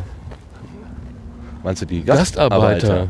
Die mit Freunden kamen. Und wenn du siehst, jetzt habe ich mich selbst vertan, da kommen türkische Gastarbeiter in den 60er Jahren. Die ersten, die kamen, waren natürlich Italiener vorwiegend.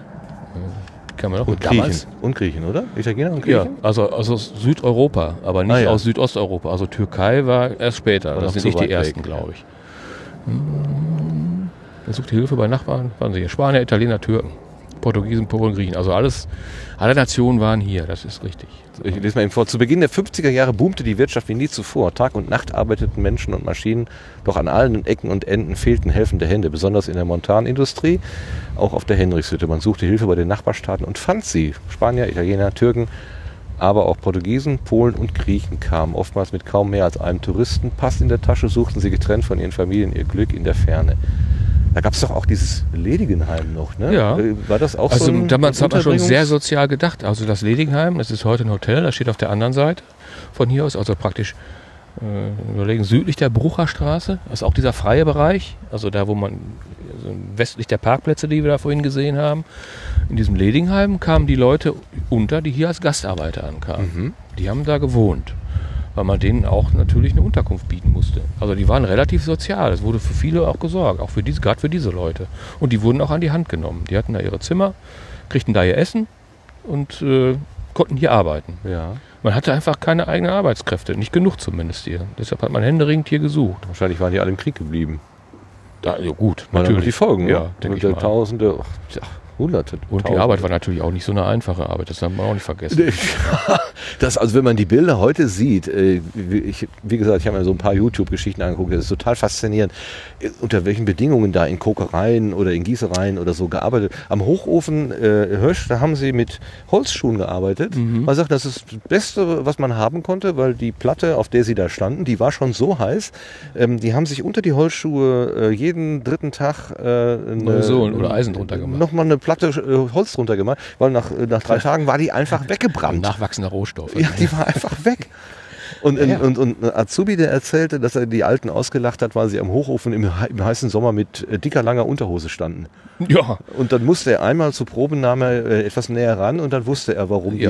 Geh mal an deinen heißen Grill im Sommer an und zieh keine Handschuhe an. Dann weißt du, wie heiß das ist, wenn es auf die nackte Haut trifft. Mit Migration verbindet mich auch noch eine Kindheitserinnerung an unseren Vater. Mhm. ich lag im Bett und er sagte irgendwie gute Nacht und dann erzählte er, dass er jetzt auch einen türkischen Kollegen hätte oder türkische Kollegen hätte und die würden zur Begrüßung Salam Alaikum sagen und dann müsste man antworten Alaikum Salam. Das hat er mir erzählt. Ob da irgendwas wahr von ist, keine Ahnung, aber ich fand das, und er hat das mit so einer Begeisterung irgendwie gesagt, so, ja, ich habe was Neues kennengelernt, so, ich habe was aus der Welt gesehen. Also die sind mit Sicherheit damals unbedarfter auf die Leute zugegangen, als das, was man heute so macht, oder wie man über Türken, Italiener oder sonst was denkt.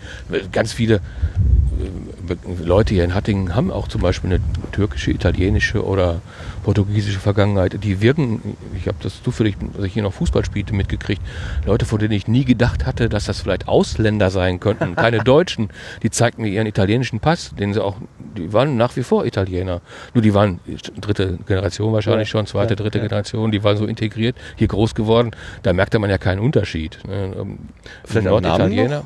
Wenn man den, aber der, den ich jetzt speziell meine, nicht. Aber die Kowalskis und die Michalskis und so weiter, da wusste man immer, dass die kommen aus Polen. Ne? Richtig, das waren noch die Welle vorher wahrscheinlich. Wahrscheinlich schon. Die haben auch anfangs in Baracken gewohnt, in Hattingen am Beul zum Beispiel. Da waren auch viele. Da kamen gerade die Leute aus Polen und so weiter. Ja. Oder, die waren aber eigentlich, ne, die Polen, also die Polen, die ich jetzt meine, die mich auch beschäftigt haben, die kamen später. Das war aber, die hatte nichts mit Arbeitskräften zu tun. Aber in Ledigenheim haben die einfach hier ihre Heimat gefunden und die wurden auch in die Hand genommen. Und wenn meine auch es gäbe ja auch Kindergärten und sonstige sozialen Einrichtungen hätte es hier gegeben auf dem Hüttengelände. Also da wurde schon auch für das Umfeld gesorgt. Das gab ja auch wirklich Anwerbekampagnen. Da sind, Leute hier aus Deutschland in diese Nachbarländer gefahren und haben Werbung gemacht dafür, kommt zu uns. Ins Ruhrgebiet. Bei uns gibt ihr, kommt zu uns ins Ruhrgebiet. Aber ist ja irgendwie auch naheliegend, dass man sich dann erstmal drum kümmern muss. Und umso schlimmer finde ich es heute, dass man quasi mit den Fingern auf die Leute zeigt. Die sind geholt worden. Also wir haben vielleicht immer noch ein bisschen Verantwortung. Ne? Ja, dann kommt es jetzt darauf an, wofür. Ja, gut. Ja. So, ne? Kann man natürlich verschiedener Meinung sein. Man kann die Zeiten nicht vergleichen. Ich weiß, dass du vor allem aus seiner beruflichen Perspektive ganz andere Dinge siehst. Man kann die Zeiten auch nicht vergleichen. Nein, also, kann man da, nicht. Die hat man gebraucht. Wir haben also hier gebraucht. Die brauchten das Geld. Süditaliener. Das war ein Deal einfach nur. Win-Win-Situation für beide Seiten. Mit Sicherheit. Ja. Ja. Und die kamen ja nun mal alleine, da schickt der... Ja, wenn man das Bild sieht, ne?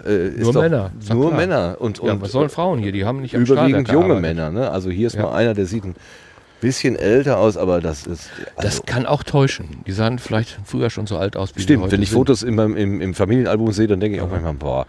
Ja, und du hast ja selbst einen griechischstämmigen Onkel. Ja. Also von daher... Ist der auch aus so einer Kampagne? Da gehe ich mal von aus. Wo soll er sonst hier hingekommen sein? Und was weiß ich, was er für eine Geschichte hat. Keine Ahnung. Garantiert. Okay. Ja, und die sind natürlich, klar, junge Männer. Aber der ist, um jetzt den Onkel anzuspringen, der wirkt immer so ein bisschen entwurzelt irgendwie. Ist er ja auch, ne? Weil der ist hier nicht richtig zu Hause. Genau. Die waren natürlich anfangs, als die in Massen hier aufgetreten sind, sag mal in den Ende 50er, Anfang 60er Jahre, waren ja viele. Und weil die sich ja untereinander unterhalten konnten, ihre eigene Sprache, haben sich natürlich auch eigene Klicken gebildet. Ja, klar. Die haben lange gehalten, aber dein Onkel ist mittlerweile auch über 80. Der hat dann natürlich durch Tod und ansonsten sind ja viele verstorben. Er ist also hier relativ alleine. Wenn er aber auf seine Heimatinsel Lesbos fährt, sind dann natürlich auch die Menschen alle weggestorben. Er ist hier wie da nicht mehr so richtig zu Hause. So drückt er sich jedenfalls immer aus. Ja. Da ist er nicht mehr. Es war seine Heimat. Er wohnt aber mehr als 60, nee, nicht ganz 50, 60, ja doch knapp 60 Jahre vielleicht jetzt hier. Ist so hin und her gerissen. Hat hier seine deutschen Kinder und da seine griechischen Verwandten. Das ist nicht immer gut. Ja. Sofern die noch da sind, ne? Genau. Ja, die sind aber auch nicht da. Wer soll noch da? Der ist selber 80. Also Mutter und Vater, die wird es nicht mehr geben. Brüder werden auch zum großen Teil nicht mehr da sein. Und man ist ja auch jahrelang weg. Oder man kommt mal zum Urlaub nach Hause. Und dann ist ja das nicht so, als wenn du jeden Tag mit deinem Bruder oder sonst irgendwas oder Verwandten zusammen bist. Das ist doch was anderes. Du bist für die wahrscheinlich auch ein Ausländer, also für die zurückgeblieben. Ja klar, natürlich. Das hört man häufiger. Für die, wenn die hier, also ich kenne das jetzt aus der türkischen Perspektive, wenn die hier lebenden Türken in die Türkei fahren, dann sind sie die Deutschen. Und wenn sie hier aufschlagen, dann heißt es ja der Türke. Also du bist immer die andere, auf jeden Fall bist du immer der andere. Immer der andere. Damit hat sich natürlich damals keiner Gedanken drum gemacht. Es war halt so. Eigentlich ziemlich unverantwortlich. Also gut, dass man ihnen Quartier und Essen gegeben hat, das ist ja schon mal soweit, aber im Prinzip ja wie beim Militär, du erhältst die Arbeitskraft. Es geht nicht um das Individuum, es geht nicht um die ideale Entwicklung oder so, sondern es geht nur darum, macht das Individuum wieder einsatzbereit für die große Maschinerie. Ja, aber das ist ja jetzt kein Problem der Neuzeit. Das zieht sich ja durch die ganze Menschheitsgeschichte. Ja. So, ne? Ich denke, unser Name, unsere Verwandten kommen wahrscheinlich aus dem kleinen Walsertal. Da gibt es ja auch, habe ich dir ja mal erzählt, da stammt wahrscheinlich die Familie Rützler her. Es gibt ein Wappen mit Rietzlern, die Stadt Rietzlern im kleinen Walsertal. Das ist so, ist das unsere? Was ich so mitgekriegt habe. Da ja, das wollte jeden und sagen, das Wappen, ist doch, es gibt unser. Ein Wappen, wird dieser Familie Rützler tatsächlich zugeschrieben. Aha. Das gibt es da in dem Bereich. Und wenn du dann siehst, ist ja heute gar nicht schwer, mit dem Internet mal zu gucken, wo der Name Rützler noch verbreitet ist. Das zieht sich immer weiter rauf. Österreich. Und ganz viel im Schwarzwald, Österreich, Schweiz, aber ganz viele auch hier in Süddeutschland. Und die Armen, die Ärmeren, die Schlichteren, die sind immer weiter Richtung Norden gewandert. Ja, klar, ja? Du folgst der Not quasi. Wenn es dir gut geht, bleibst du ja dann auch gerne. Ja, Logo, ne? Und noch weiter hoch im Norden habe ich noch nie einen Rützler gefunden, so wenn man guckt. Also selten. Okay. Hamburg habe ich, glaube ich, noch keinen gefunden. Hier so Ruhrgebiet ist dann da, wo sich dann alles irgendwo trifft, dieses große Konglomerat an allen möglichen Nationalitäten. Also von daher sind wir immer schon ein Einwandererblut fließen. Ja, in jedem Menschen. Ne? Nur man vergisst das ja ganz oft. Das ist das Problem, genau. Man hält sich plötzlich für. Heute, ja. Wobei ich immer sage, diese Einwanderer damals sind nicht die Einwanderer, die heute hier hinkommen, mit ganz anderen Voraussetzungen und auch mit einer ganz anderen Intention, glaube ich. Aber jetzt stehen wir auf dem Bahnhof. Genau, wir wollten hier zur 3. Also wir haben, wie gesagt, wir folgen hier diesem Rundweg. Und das ist eben der Hinweis, dass sich die Hütte eben die Arbeiter zum Teil aus dem Ausland geholt hat oder holen musste, weil eben so viel auch Handarbeit gewesen ist. Wenn man die Prozesse heute sieht in einem modernen Stahlwerk, ich glaube, die fahren da so eine Schicht mit 8 Leuten oder so, da packt ja keiner mehr irgendwie an, das ist alles rechnergesteuert und von Automaten bedient.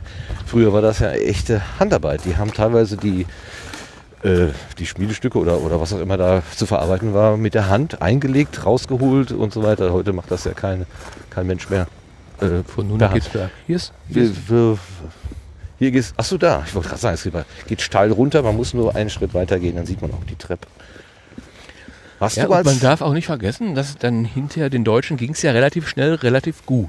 Ja, das berühmte Wirtschaftswunder. Richtig. Und dann werden auch relativ schnell, relativ viele gesehen haben, es ist eine sehr harte Arbeit, ich kann mein Geld vielleicht auch einfacher verdienen. So, dass man diese Arbeit, die dann auch wahrscheinlich von sehr viel Ungelernten gemacht werden konnten, dann gar nicht mehr so gerne gemacht hat. Dass man in andere Berufe abgewandert ist. So weiß ich, zum Beispiel die älteren Kollegen, die ich dann anfangs hier auch 78, als ich in Hattingen anfing, als Polizist kennengelernt habe, die waren ja nicht, deren Traumberuf war ja nicht, ich werde jetzt Polizist mit 14 oder 15, also die waren ganz, ganz oft auch hier früher auf der Hütte. Mhm. Auf der Hütte, so sagt man. Genau, ja, nicht auf der Henrichshütte, auf der Hütte. Ja. Und sind dann in andere Bereiche gewechselt, ganz oft eben auch in den Bereich Polizei, obwohl sie damals von den Kollegen oft belächelt worden sind, weil auf der Hütte verdiente man natürlich relativ viel Geld, durch die dreifache Schichten, Feiertagszuschläge und. Erschwernis, Hitzezuschlag, genau. Gab ja für alles irgendwie einen Zuschlag. Ne? Und wenn du dann Beamter wurdest, Polizeibeamter, hast du mit wesentlich weniger Geld zu tun gehabt. Ich wollte nur sagen, hier, die nächste Station, die unser Plan hergibt, ist das Labor, aber ich wollte dich nicht unterbrechen, natürlich. Und die wurden anfangs ganz schön belächelt, weil die alten Kollegen hatten natürlich viel Geld und der Polizist oder der Beamte oder der Angestellte in der Verwaltung haben natürlich da im Verhältnis zu den Leuten wenig verdient. Wenn man natürlich jetzt die Stunden hochrechnen würde, die gemacht haben mit den Überstunden, dann relativiert sich das. Ja. Aber die hatten einfach mehr Geld auf der Tasche. Und hat dann nicht jeder gemacht, diesen Sprung. Heute hat sich das ja Gott sei Dank umgedreht. Ja, aber der Beamte hatte aber eine Perspektive. Ja, ob die das damals schon so gesehen haben, weiß ich nicht. Aber da kamen die eigentlich alle her, weil die in der Nachkriegszeit, da war Polizei ja nicht was man hier als Lehrberuf hatte in Deutschland. Überhaupt eine eigene Polizei wieder haben. War kein Lehrberuf? Ich glaube nicht. Also ich denke mal, die Alliierten werden da schon sehr genau geguckt haben, wer was wird. Und ach so, ja. Polizei und Bundeswehr war da sicher nicht jetzt das Bevorzugte. Das ist richtig.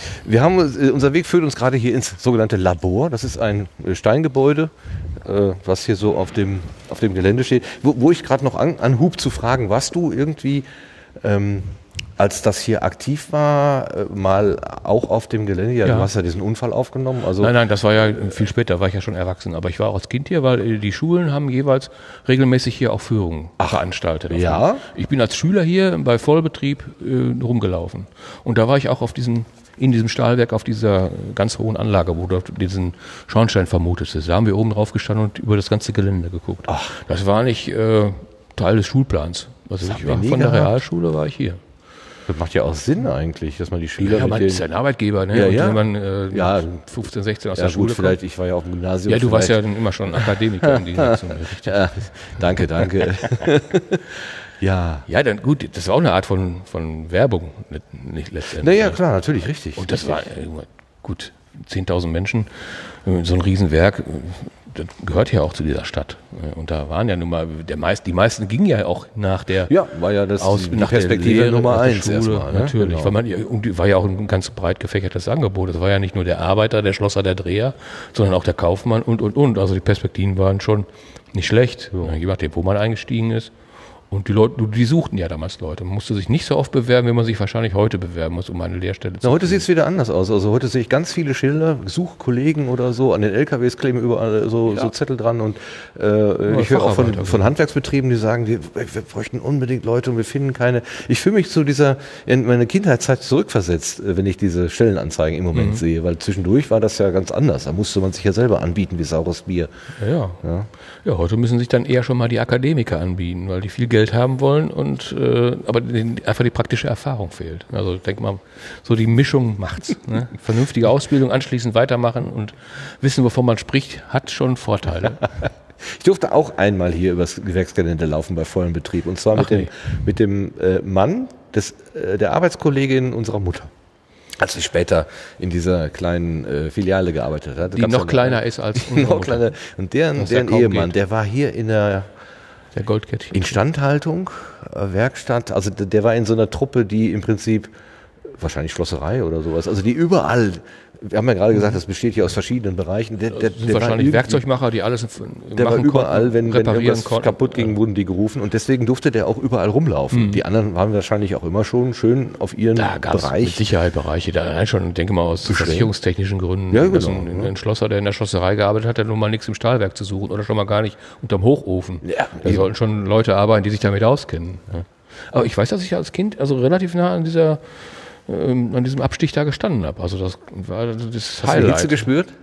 Das weiß ich nicht mehr, kann ich dir nicht sagen. Aber es war sehr bedrohlich, weil wir ganz nah an diesem Ofen da waren oder unter dem Ofen sogar irgendwo in dem Bereich. Kann sich das vorstellen, ne? 300 Tonnen, 1500 Grad heißes, irgendeine Masse, die vor sich hin blubbert. Das muss ja auch erstmal gehalten werden. Ich finde, wenn ich mir das so in den Dimensionen jetzt heute vorstelle, den Turm, den sie da gebaut haben, der das Ganze hält, relativ filigran. Also da hätte ich durchaus gedacht, das könnte auch ein bisschen dicker sein, das Ganze. Ja. Okay, wir sind jetzt reingegangen ins Labor. Man hört das wahrscheinlich auch an der Akustik, die sich geändert hat. Wir stehen nicht mehr draußen. Und hier wird uns auf Schautafeln erklärt, was denn da eigentlich so in so einen Hochofen reinkommt. Was wir vorhin so einfach gesagt haben, das Eisen, also Erz und Koks wird zusammengeschüttet. Da kann man natürlich noch andere Sachen. Und dann holen wir uns ein bisschen Holz, um ein Feuer dran zu machen. Ja. Was kommt in den Hochofen rein? Ist hier eine Schautafel. Es spricht Wilhelm Grävinghold, ein Probenehmer, wird hier zitiert mit: Ich schicke das Zeug zum Labor, die analysieren das dann, die können ja nur das finden, was ich denen reingetan habe. Sehr pragmatisch. Und hier ist in so einem Eimer so eine röstlich. Das stört mich am meisten hier. Oh, Zyankali zeigt er mir gerade. Beprobt wurde auf der Henrichshütte alles, was in das Hüttenwerk hineinkam, zum Beispiel Erz, Koks und Kalk. Und auch die Produkte wurden untersucht: Eisen, Schlacke, Gas, Stahl, Zyankali, Blei und Stäube. Feinstäube sicherlich auch. Wenn sie auch grob waren. Ja, damals wurde der Feinstaub noch in Brikettgröße gemessen wahrscheinlich. Deshalb muss ich heute manchmal so ein bisschen schmunzeln, wenn ich unsere großen Probleme sehe. Den Feinstaub. Also als die Hütte hier noch arbeitete, hatten wir sicherlich mehr als Feinstaub. Auch konzentrierten hier in diesem Bereich. Da hat sich kein Mensch Gedanken drum gemacht. Das könnte sogar gesünder gewesen sein. Weil das so grob war. Man hat sich nicht in die Bronchien gesetzt. Unsere Lunge ist in der Lage, grobe Verunreinigungen selber. Wir husten das dann dafür, wir machen die Stahlwerke wieder auf, damit wir gesunde Luft atmen. Also das könnte eine Lösung sein, so doof sich das halt auch anhört. Fragen wir mal die Stuttgarter, was die da machen. Wir müssten mehr Dreck verursachen, genau. Warum schlug der Teufel seine Großmutter? Weil sie keine Ausrede mehr kannte. Okay, also das mit dem... wollen wir nicht vertiefen. Genau, was da jetzt so reinkommt, zerkleinern und auswählen ist hier... ja, ich denke mal, da wäre noch... aber das ist wahrscheinlich was wir vorhin ja auch schon angesprochen mit der Sinteranlage, dass also die Produkte, die in so einen Ofen reinkommen, dass sie eben auch... Stahl ist ja sicher auch nicht gleich Stahl, sondern das kann man sich ja verfeinern mit irgendwelchen Sachen, hochlegierten Stahl und weiß der Kuckuck, was es da heute alles gibt. Ja, und auch je nach Prozess. Also du konntest nicht mit jeder Anlage jede Form von Stahl machen. Wahrscheinlich nicht. Es wäre auch zu umständlich gewesen, wenn man die jeweils neu hätte beschicken müssen. Also du musst ja dann auch den Hochofen, der ist ja einmal angefeuert und du kannst ja nicht sagen, ja, beim nächsten Anstich oder Anfahren mache ich mal was anderes, nehmen wir mal eine andere Mischung und schmeißen den auch in diesen Ofen. Bedingt geht das wohl, aber du hast da nur so einen schmalen... Ja. Allein schon die Steine, die du zum Ausmauern genommen hast, die haben schon auf die Qualität des Stahles eine Auswirkung gehabt. Und je nachdem, welche Qualität du haben wolltest, musstest du beim Ausmauern schon darauf achten, dass du die richtigen Steine nimmst. Also die Qualität muss hier letztlich sehr groß gewesen sein. Das steht eigentlich überall, was man so lesen kann, dass die Qualität des Stahls der Henrichshütte eine große war. Also die Jungs... Deshalb haben die sich auch so lange gehalten. Meinst du... auch den nicht verarbeitet, die brauchten ja für diese richtig guten Sachen, die sie ja auch hier hergestellt haben, diese speziellen Bleche, abgesehen mal von den Formen und Maßen, brauchten die ja auch entsprechend gute Stähle. Also Billigprodukte wurden hier wahrscheinlich nicht hergestellt. Kann ich mir nicht vorstellen. Ja. Und dann stehen wir schon wieder vor irgendeinem Ding. Und das ist wirklich so ein winziger Ausschnitt von dem ganzen Gelände, wo wir uns überhaupt bewegen jetzt hier. Ja, du bist ja nun wirklich auf einem ganz kleinen Gelände. Ist das der... Nee, die müssen ja näher dran stehen. Der Kauper, also der Winterhitzer, das sind diese mit diesem charakteristischen runden Kopf. Da wurde eben die heiße Luft erzeugt, mit der man dann den ganzen... Ja, die muss ja nah dran stehen, das nützt ja nichts, wenn die hier heiße Luft machen und da hinten ist der Ofen. Genau, das würde ja... Was auch immer das jetzt ist, steht gerade auch nicht dran. Gasgefahr, auf jeden Fall Gas. Also ich könnte mir eher vorstellen, weil dieses Rohrgeflecht ist das, was auf dem Plan in Gelb eingezeichnet war. Das wird Abgas gewesen sein, Richtung Dampfkraftwerk. Oder ist das, hängt das mit dem... Also diese braunen Rohre, die da so V-förmig, also das umgedrehte V, da geht das Gichtgas weg. Ich zeige gerade auf den Hochofen. Also das... Meinst du? Ganz, also da oben dieses. Ne? Ja, aber du hast gesagt, diese runden Dinger sind aber doch diejenigen, die das, die Luft zugeführt haben. Also wahrscheinlich alles eine Wechselwirkung haben. Man hat irgendwann mal gemerkt, dass man die Hitze rückgewinnen kann. Also man kann ja im Prinzip mit der warmen Luft, die oben rauskommt, kann man ja die kalte Luft schon mal vorheizen. Also und in dem Kauper, in dem Winterhitzer hat man dann so eine Technik gefunden. Das habe ich leider in der Vorbereitung nicht mehr zusammengekriegt, wie das genau funktioniert. Das würde mich noch sehr interessieren. Wir sind ja auch keine gelernten Hüttenwerker, das darf man nicht vergessen. Wir sind Hüttenrätselläufer. Du hast ein Schild gefunden, was steht denn da drauf? Wie riesige Adern durchziehen die Rohrleitungen und das Werksgelände. Stand im Hüttenspiegel 1982. Das kann man wohl sagen, Rohre haben sie hier reichlich. Aber ich war vor kurzem auf der Zeche, wo war das denn? Zollern? Oh Gott. Zollern, glaube ich, die Kokerei Hansa. Jetzt bringen ja alles durcheinander hier. Da waren auch enorm viele Leitungen, wo man sich auch denkt, meine Güte. Ja, da ist ja nur ein kleiner Teil nur übergeblieben. Wer hat sich das ganze Gelände durchzogen. Da steht so ein Torpedowagen für. Gehen wir gleich mal hin. Ein Gewirr von Rohrleitungen verband die verschiedenen Teile des Energienetzes der Henrichshütte miteinander. Die meterdicken Rohre verknüpfen den Hochofen als Erzeuger des Gichtgases mit den Verbrauchern, wie die Gebläsehalle, das Dampfkraftwerk und den Winderhitzer. Auch der Gebläsewind wurde von der Gaszentrale durch die Rohrleitungen über die Winderhitzer in die Hochofen geblasen. Dünnere Rohre vervollständigten das Netz. Sie versorgten die Betriebe mit Erdgas, Sauerstoff, Druckluft und verschiedenen Edelgasen. Okay, ja, das sind also Prozessgase. Ne? Relativ gut, preiswert heizen wahrscheinlich, da wo geheizt werden musste. Brauchten wahrscheinlich keinen Schneefegen im Winter, sondern die haben nicht alles beheizt. So, wir nähern uns einem Torpedowagen, wie du gerade sagtest, also ein Eisenbahnwagen in zwei Drehgestelle und dazwischen ein liegender Torpedo Tank, wenn man so will. Ja, da war mit Sicherheit dann auch schon mal was Flüssiges drin an Stahl. Allerdings ist das ein kleiner Torpedowagen, kein großer. Der steht unter so einem Mechanismus, der aussieht wie so ein Deckel. Ach so, und die Pfannenfeuer. Das flüssige Roheisen wurde in speziellen Eisenbahnwaggons transportiert, die mit feuerfestem Material ausgemauert waren, bevor der Hochöfner das 1450 Grad heiße Material in diese Pfannen kippte, musste er sie vorwärmen und vor allem trocknen. Tat er das nicht, konnte die Pfanne explodieren. Die länglichen Torpedopfannen wurden hier mit Gas vorgeheizt. Ah, das ist die Heizung. Versuch mal heißes Fett auf dem Ofen mit Wasser zu löschen. Das ist der Demonstrationsversuch, den die Feuerwehr bei fast jeder Führung macht. Richtig. Und so ähnlich wird das hier auch sein. Ne? Wenn das Ding zu feucht war und du hast da den heißen Stahl reingepackt, dann hat es einmal Puff gemacht und dann war der nicht mehr torpedoförmig, der Wagen, sondern wahrscheinlich nicht mehr da. Um 1900 ist hier mal ein Hochofen explodiert. Ja. Da gab es etliche Tote. Also das, wo du vorhin schon sagst, das ist ein gefährlicher Arbeitsplatz. Ja, natürlich. Also darf man nie vergessen, dass das wirklich gefährlich ist. Also gehen wir mal darüber. Unfälle hat es mit Sicherheit genug gegeben, wobei da wird man dann auch nicht gerne drüber sprechen. Ein Unfallopfer allerdings nicht, was den Hochofen angeht, ist ja der Vater deiner Stiefschwester, wenn ich so sagen darf. Der ist ja damals auch hier gewesen. Auch, obwohl er nicht zu unserer Familie gehörte, aber er hatte einen schweren Betriebsunfall im Eisenbahnbereich. Der hat ja fast sein Bein verloren.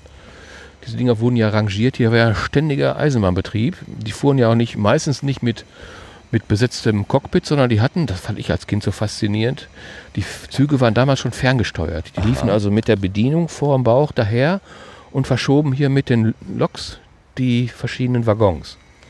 Und bei einer so einer Verschieberei ist der Vater von Birgit schwer verletzt worden am Bein. Musste dann seine Arbeit hier auf dem Gelände aufgeben. Aber der hatte doch einen kaputten Arm. War das Bein hatte. Bein? Ja, also schlag mich jetzt nicht. Also ich meine, aber es war Bein. Irgendwas ist passiert. Auf jeden Fall war er schwer verletzt, das weiß ich schon. Das stimmt zumindest. Ja, ich meine, wenn wir hier so, wenn man sich vorstellt, wir laufen jetzt hier gerade über die Gleise und die sind einfach in den Weg eingelassen. Also ja, man sieht jetzt nicht, es ist jetzt nicht hier so geschotterte Bahnstrecke, sodass man genau weiß, aha, ich bin jetzt hier auf dem Bahndamm und so, sondern es ist einfach der normale Asphaltweg und da sind halt Gleise dazwischen und hinter uns steht gerade mal so ein Torpedowagen. Wenn der jetzt angerollt kommt, der macht ja auch kein Geräusch. Wenn man da...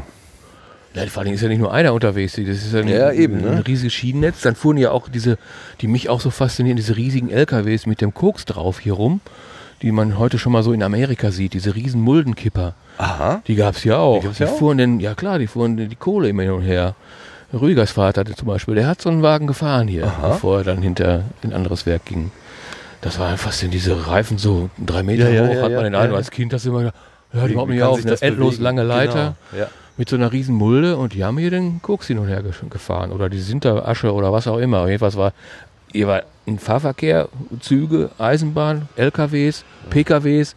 Das ist ja eine Stadt für sich gewesen. Ja, 10.000 Menschen, da sagt man. Ja. Und vor allen Dingen komprimiert auf einen Bereich, wo kein normaler Mensch, also 10.000 Menschen sind ja nicht so eng zusammengefägt ansonsten. Ne? Ja. Und 10.000 Menschen halt auch noch, die wuselten ja auch noch irgendwo rum. Die mussten ja auch rein und raus fahren. Elektrokarren hatten die hier, so wie auf dem Bahnhof schon mal, hat man die früher so gesehen. Diese, mit sowas fuhren die auch hier rum. Also es war eine Wuselei ohne Ende. Das konnte man manchmal sehen von außen. Wenn man auf der anderen Seite bei Stolle zum Beispiel auf der Terrasse saß, da konnte man das sehen. Also das ist mit jetzt hier so nicht vergleichbar. Und vor allem der Riesenkrach, ich möchte nicht wissen, wie laut das hier auf diesem Gelände war. Ja. Ja, wenn man das schon über die Ruhr hinweg in dem Nachbarstadtteil hören kann, dieses ständige Gemurmel und Gerummel, ganz klar. Dann halt schon überall diese Förderbänder, die hier gelaufen sind, hier oben, die Kohle transportiert haben. Die haben einfach unglaubliche Mengen verschoben hier. Ja, immer hin und her. Und je größer die Anlagen geworden sind, desto mehr hat man dann eben auch hin und her gefahren. Weil ich immer noch finde, dass in der Relation zu dem Walz- und Stahlwerk, also das, was man verarbeitet hat, sind die beiden Hochöfen relativ klein. Ja, wenn ein so ein Abstich, das wirkt ja gut. Ich weiß nicht, wie viele Tonnen da drin waren. Ich meine, ich hätte gelesen 300. Deswegen rede ich die ganze Zeit von 300 Tonnen, weil ich mir das so dimensionsmäßig fast gar nicht vorstellen kann. Ja, aber wenn du jetzt diesen Rumpf von diesem Hochofen 2, der abgebaut ist, siehst... Ach, das ist das Fundament? Ja, sicher. Ach, das ist der Rumpf. Also ist er nicht so riesig groß. Nee. Das stimmt natürlich. Ja, hier ab. Der andere ist größer, also der jetzt letztlich dann Hochofen 3 genannt wurde, das ist der größere von den beiden. Aber trotzdem, also so riesig an Mengen. Und die muss man ja wirklich auch zeitnah verarbeiten. Die kann man ja nicht lange auf die Seite legen. Wobei, bis man Stahl richtig mal erkaltet ist. Das dauert auch eine Weile, das ist schon richtig, ne? Also bis man lange ein Spiegelei drauf braten kann. Wer weiß nicht, ob sie das hier gemacht haben auch. Das wird passiert sein, da bin ich mir ziemlich sicher. Ist mit Sicherheit nicht nur gearbeitet worden. Apropos Arbeiten, ich höre Geräusche. Ist das... Das ist einer, der mit einer Flex arbeitet, aber okay. Der fängt wahrscheinlich nicht an, die Hütte wieder in Betrieb zu nehmen. Schlackengranulation von Hochofen 2, Baujahr 1959. Wir stehen hier vor so einer etwas unscheinbaren Betonmauer. Die Überreste dieser Schlackengranulation gehören zu Hochofen 2, der 1990 hier abgebaut und nach China transportiert wurde. Mhm. Wie eine Schlackengranulation funktioniert, können Sie am Hochofen 3 erfahren. Okay, das sind also die Reste von Hochofen 2. Das hatte ich jetzt gar nicht... Oh. Ich brauche nur einen Kiesel, um hinzufallen. Aber da sieht man so sogenannte Ofensau. Genau, der Begriff fand ich so lustig. Ofensau. Das ist praktisch der Fuß des... Ach so, der Fuß, die Grundmauern sozusagen. Genau. Vom Ofen. Jetzt guck mal, die Stahlbewehrung, das Fundament. Das wirst du nicht weggesprengt. Wahrscheinlich haben sie Prora auch so gebaut, dass sie das nie wegsprengen können. Ja, wahrscheinlich. Also wir sehen hier auf offenliegende Stahlarmierungen, die haben einen Durchmesser von 4, 5 Zentimeter. Mal 5 vielleicht nicht, aber 3 bis 4 sind es mit Sicherheit mal. Also hat mit dem normalen Armierungseisen nichts mehr zu tun hier. Nee, das ist ein normaler Eisenbieger kann das nicht biegen. Und die Steine, die wir jetzt da oben sehen, das sind die inneren Auskleidungen. Also, würde ich jetzt vermuten, aber irgendwo gibt es sicher ein Schild, da steht doch. Ja, wir sind uns so. Oh. wir sind verbunden, per Kabel. Nehme ich mit. Da war das Schild.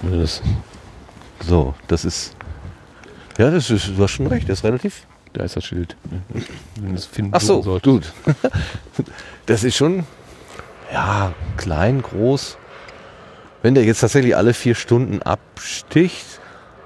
Ja, alle 4 wird ja wahrscheinlich nicht, also das wird ja im Wechsel gewesen sein. Sind ja beide in Betrieb gewesen. Die werden ja nicht kalt gestanden haben. Nee, kalt. Also ich weiß nicht, wie lange man hat ja nie kalt werden lassen. Nee. Also nur nach der Ofenreise, so heißt das wohl im Fachjargon, nach 30 Jahren, wenn dann der Ofen irgendwie so verbraucht ist, dass er neue Steine, Verkleidung von gemacht, brauchen, genau. Ja. Dann hat man ihn mal abkühlen lassen, damit irgendwie Leute reingehen können, um eben neue Steine reinzutun. Die Ofensau von Hochofen 2. Im Dezember 1987 wurden die beiden Hochöfen der Hinrichshütte ausgeblasen. Heute steht nur noch Hochofen 3. An Hochofen 2 erinnert ein Stumpf. Die Ofensau. Wie konnte ein ganzer Hochofen verschwinden? Als das Museum 1989 das Hochofenwerk übernahm, war klar, dass nicht alle Gebäude und Maschinen erhalten bleiben konnten. Das Museum konzentrierte sich daher auf Bereiche, die zum Verständnis der Arbeit eines Hochofenbetriebes unbedingt erforderlich sind. Dazu brauchte das Museum nur einen Hochofen, den 1939 oder 1940 oder bis 1940 errichteten HO3. Noch 1989 begann die spektakuläre Demontage des modernen Hochofen 2. Ja, die spektakuläre Demontage wird hier mit einer Abriss. Ganz filigran mit einer Abriss. Sehr, sehr filigran. Aber auch mit Bildern, wo offenbar chinesische Verhandlungspartner. Ja, da hat man sich wohl gegen gewehrt, aber das ist dann doch auseinandergebaut und verkauft worden. Da steht es nämlich. Steht jetzt in Südchina, in Hunan. Ich wusste gar nicht, also ich hatte es nicht mehr vor Augen, dass auch hier aus Hattingen Industrieanlagen nach China verbracht worden sind. Ja, alles von Hösch, von Dortmund. Ach so, das war damals ein... Und ich habe da eine Doku zugesehen, wo ein ehemaliger Höschianer dann mit den chinesischen Arbeitern übers Werk gegangen sind und hat denen erklärt, was wie zu machen ist. Teilweise hat er dann mit deutscher Sicherheitsperspektive auf die Arbeiten der chinesischen Kollegen geguckt. Ja, das war, hat die wahrscheinlich sehr interessiert. Ja, das zeichnet halt die deutsche ihr dürft auf das Gerüst, aber nur mit Absturzsicherung. Ja, ja, und dann hat er ihnen das Geschirr gegeben und sie hatten es dann auch am Körper, aber wenn sie damit runtergefallen wären, hätten sie sich eher erdrosselt, als das irgendwie. Sie verstanden das Problem gar nicht, was der Deutsche hatte. Das war schon sehr, sehr verrückt. Gut, er lebt wahrscheinlich heute auch nicht mehr. Aber das war auch so ein Stich ins Herz aller vieler Stahlarbeiter, ja, dass nicht nur das Werk geschlossen wurde, sondern dass das hier abgebaut und damit auch noch Geld gemacht wurde, um das dann in China wieder aufzubauen. Und die haben es ja noch jahrelang, wenn nicht sogar noch heute, betrieben und dann hier Deutschland wieder mit Stahl beliefert. Ne? Warum also können die das, was hier nicht geht? Ne? Ja, weil die einfach preiswerter arbeiten. Ja. Ganz einfach. Das ist ja schlimm. Also es ist ja nicht, gut, das ist jetzt da trifft es halt den Stahlarbeiter, aber das ist ja mit vielen anderen Sachen auch so. Ich denke an O&K, das große Rolltreppenwerk hier in Hattingen. Ja. Da sind die Montagearbeiter damals, meine Bekannte von mir auch, nach China gefahren und haben da die Dinger montiert. Zunächst mal im Auftrag von O&K und letztlich hat China dann die O&K-Treppen selber gebaut, gut kopiert und gebaut. Und hier gibt es keine mehr. Ja, ja. Das ist schon der Ausverkauf ist damals zumindest angefangen. Anfangs waren sie noch toll, dass sie alle nach China fahren durften, aber... Oh, naja, gut. Aber unter den Bedingungen, deinen eigenen Arbeitsplatz zu exportieren, boah, das stelle ich mir aber auch wirklich echt heftig vor. So, wir gehen jetzt unter den Hochofen 3, also in Richtung jedenfalls. Hier wird auch gebaut. Also, meintest du nicht eingangs, hier würde für die Instandhaltung nicht so viel gemacht? Das sieht mir aber doch so aus, als ob. Habe ich das gesagt? Was stört mich mein Geschwätz von gestern? Gut. Wie Sie sehen Sie jetzt nicht. Wir gucken von unten gegen ein Baugerüst, was zu einem langen Gang sozusagen ausgebaut worden ist. Also wir sind jetzt mitten im Auge des Taifuns, würde ich mal sagen. Also hier hat es gebrummt, ja, denke ich auch. Hier hat es gebrummt, ja. Hier bin ich als Kind auch irgendwo gewesen. Also ich weiß, dass wir in diesen dämmerlichtigen Hallen gestanden haben, als dann, da ist die Ofensau von dem neuen Ofen, die ist etwas größer, wenn ich das von hier aus so sehe. Okay, ja. Würde ich mal tippen, ne? Ja.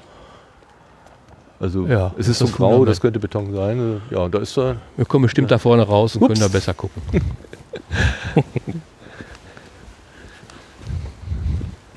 Wir haben gerade Herbstferien, es ist hier ganz ruhig. Ich hätte eigentlich mit mehr Betrieb gerechnet, aber das ist für unsere Verhältnisse hier natürlich extrem angenehm, dass man einfach so durchlatschen kann, ohne groß auf die Leute zu achten. So, was sehen wir denn jetzt hier? Ach, hier sind die Kauper, also die Winderhitzer. Die haben dieses 1200 Grad heiße oder noch heißere die Luft gemacht, mit der dann im Prinzip der Ofen geheizt worden ist. Das war nämlich auch so eine Frage aus meinem kindlichen Verständnis, wie hat man das denn eigentlich so heiß gekriegt? Mit welcher Flamme hat man das denn eigentlich erhitzt? Und letztendlich ist in dem Ofen überhaupt nichts. Also im Sinne von, da ist jetzt keine Gasflamme drin oder irgendwas, sondern da wird einfach nur heiße Luft reingepustet, die so heiß ist, dass die Kohle anfängt zu brennen. Genau. Ja, in dem Ofen, das ist ja auch, wie willst du das technisch machen? Da drin jetzt nochmal. Da müsste man ja wie auf dem Grill erstmal Grillanzünder reinlegen und dann warten, bis die Kohle brennt. Ja, ja, das wird wohl nicht funktionieren. Hier, Kind Martin hat nicht verstanden, dass Kohle ja brennt. Der Koks, der da drin ist, der brannte ja. Ja, klar. Ja, der hat natürlich, ja, klar ist gut. Ja, klar. Der hat dann auch nochmal zur Steigerung der Temperatur beigetragen. Also die heiße Luft war nicht heiß genug, um Stahl zu schmelzen. Aber was dann passierte... Ja, heiß genug, um die Kohle zu entzünden. Genau. Die Kohle ist dann durch weitere Luftzufuhr so heiß geworden, dass es dann reichte, wahrscheinlich das Eisenerz zu schmelzen. So kann ich mir das nur vorstellen. Es gibt auch den Trick, einen Grill, einen Holzkohlegrill mit so einem Heißluftgebläse anzuzünden. Ne? Gibt da so Heißluftgebläse, mit dem man so abbeizt und sowas. Ne?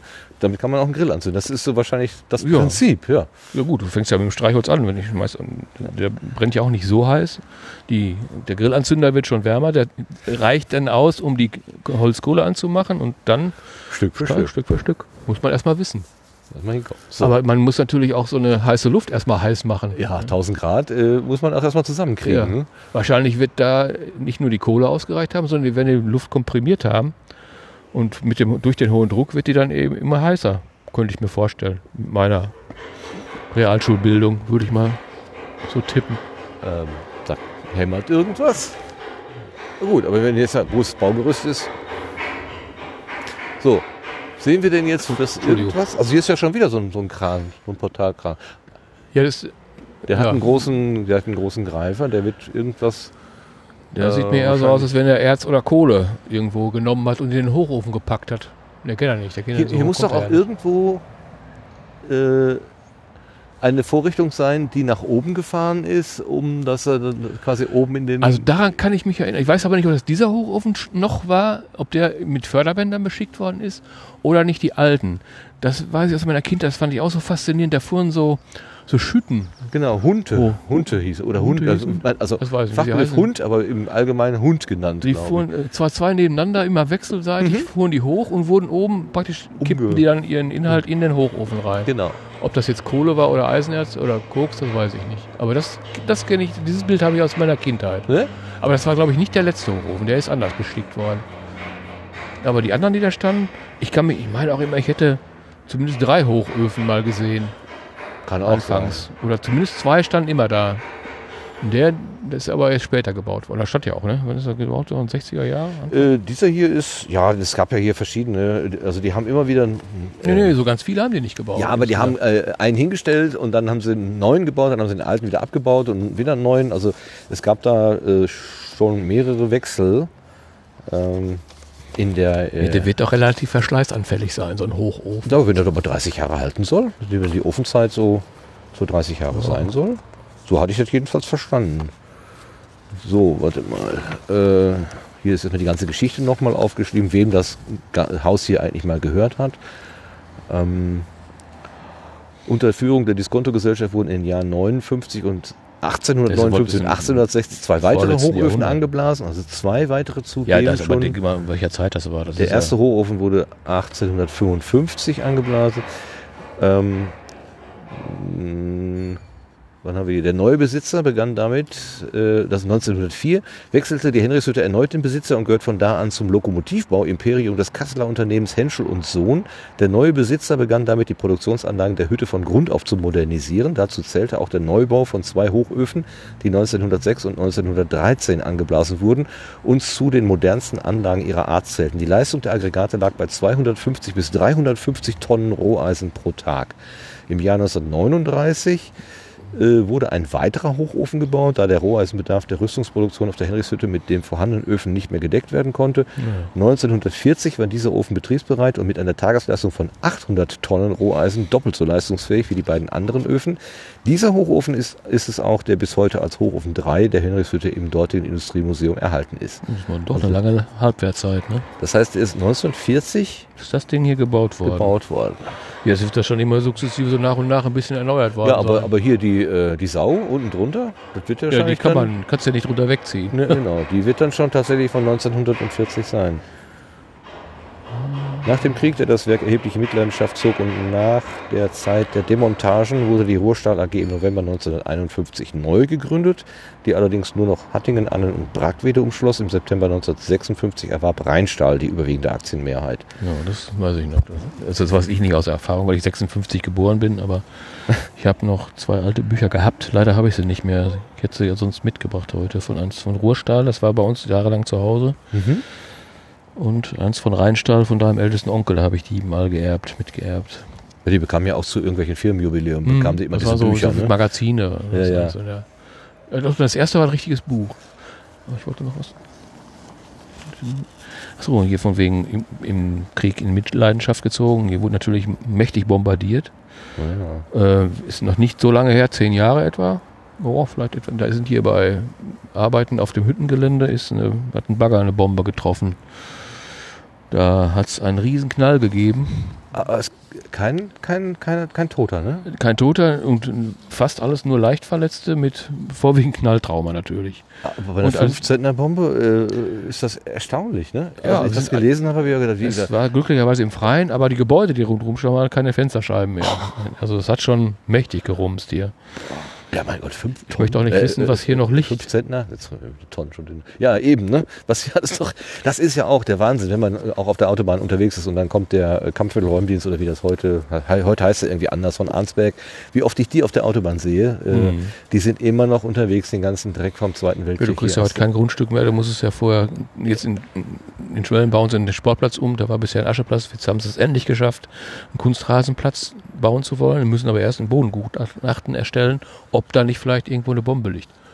da bin ich immer auf der Seite, ne, des Vorsichtigen. Ja. Lieber einmal mehr gucken als einmal zu wenig. Na klar. Oder jetzt da in Köln, wo sie die Autobahnbrücke nicht weiter, oder die Autobahn nicht gebaut haben, weil sie dann einen Metallgegenstand geortet hatten. Es war im Nachhinein aber nur ein Eisenrohr oder irgendwie. Ja, genau, es war nur ein Rohr. Aber genau, allein die Vorstellung, es könnte eine sein, fände ich jetzt nicht so prickelnd. Nein, und das ist auch auf jeden Fall Gutes zu prüfen. Aber allein, ich meine, wie lange beschäftigt uns das jetzt? Die Nachkriegswirkung. Ne? Ja, aber das sollte uns eigentlich eine Lehre sein, dass das einfach eine ganz, ganz schlechte Idee ist mit dem Krieg überhaupt. Ja, das ist ja das, wenn ich mir vorstelle, was so in Syrien und sonst wo an Sachen in der Erde rumschlummern und liegen. Bomben, Minen, sowas. Heimtückisch ist das ja eigentlich gar keine andere Wirkung hat, außer Menschen umzubringen oder zu verletzen. Da kannst du ja keinen Krieg mitgewinnen mit einer Mine.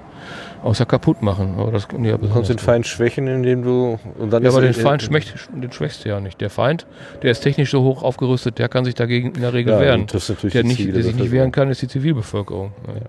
Ja gut, das wird sich halt indirekt machen. Ne? Du erzeugst so viele Krankheitsfälle. Also die Minen sind ja perfiderweise meistens nicht darauf ausgelegt zu töten, sondern zu verletzen. Ja. Noch besser. Was sich dann bindet, also dann der Sanitätsdienst bindet sich ja dann, also die Leute müssen irgendwie versorgt werden und so weiter. Mhm. Das heißt, da geht wieder auch Geld rein und das ist so eine indirekte Schwächung dann, weil der ganze Zermürbungstaktik. Ja, aber das. Aber auch hier wieder, sagen wir mal, wenn du gerade sagst, Bombe und Geschütze und Munition.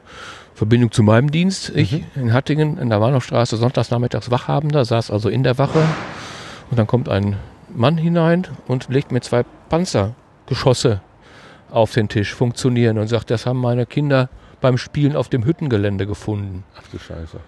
Und dann habe ich den jetzt mal gebeten, bitte nehmen Sie diese wieder an sich und legen Sie hinten hinterm Gebäude in die Wiese, weit weg von allem. Und dann habe ich erstmal diesen Kampfmittelräumdienst angerufen, der die dann auch entsprechend gesichert und entsorgt hat. Aber der war so unbedarft, der hat mir die einfach da auf den Tisch gelegt. Ja, das ist ja dann die Naivität, die einen dann auch für einen Moment lang vielleicht sogar schützen kann. Wenn er weiß, was er da in der Hand hat, macht er komische Bewegungen damit. Aber das hat jetzt mit der Hütte gar nichts zu tun, aber mit Munition und Munitionfunden. Du weißt, wir fahren ja öfter mit dem Wohnwagen in Urlaub Richtung Ostsee. Und wir waren mal in einem Ort, der heißt Rerik, ist ein ganz bekannter Urlaubsort da oben auch. Und die haben dann mal vor einigen Jahren, da waren wir gerade mal durch Zufall da, ist aber schon auch 10 oder 15 Jahre her, ihren Strand neu aufspülen wollen. Also mehr Sand aus dem Wasser ist ja ganz einfach. Man legt ein großes Rohr ins Wasser, Staubsauger dran und spült dann den Sand auf den Strand. Dummerweise war natürlich genau da, es hieß zwar, die damaligen Leute hätten die Munition ganz weit rausgebracht, aber scheinbar sind die Kutterfahrer dann doch nicht so weit gefahren, weil das zu teuer war, haben sie mit dem Sand ganz viele Munitionsgegenstände, Minen und sonst was auf den Strand geschmissen. Haben sie also den Strand sieben müssen, um den erstmal wieder explosionsfrei zu kriegen. Das hat ein bisschen für Aufsehen gesorgt. Ja, das kann ich mir gut vorstellen.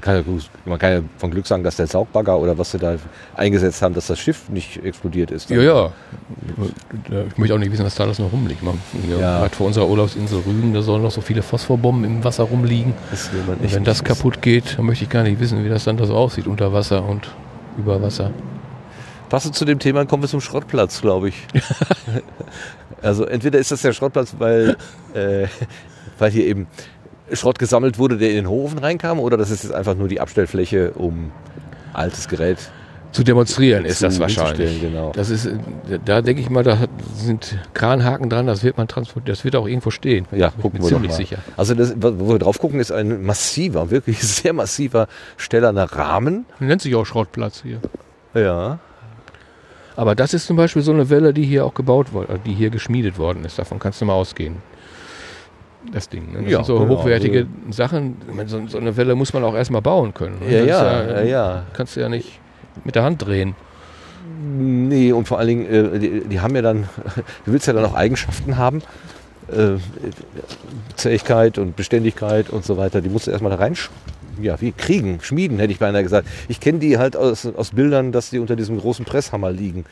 Und dann immer so leicht gedreht werden, bis sie dann so eine ungefähre Form haben, und dann erst werden sie auf der Drehbank halt abgedreht. Ich bin nicht ganz sicher, ob ich mit der Null richtig liege, aber ich meine, die hätten ja einer mit der größten Pressen gehabt, eine 8000-Tonnen-Presse. Oder 800, aber ich meine 8000. Ja. Das also ein Riesending.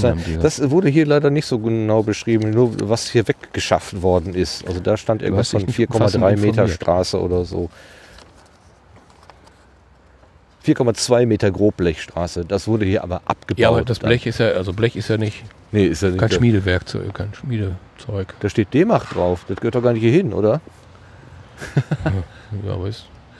Wobei, wer weiß, was D-Macht. Jetzt kann ich nicht sagen, ob das vielleicht in diesen Verbünden, in diesen Stahlverbünden irgendwie hier.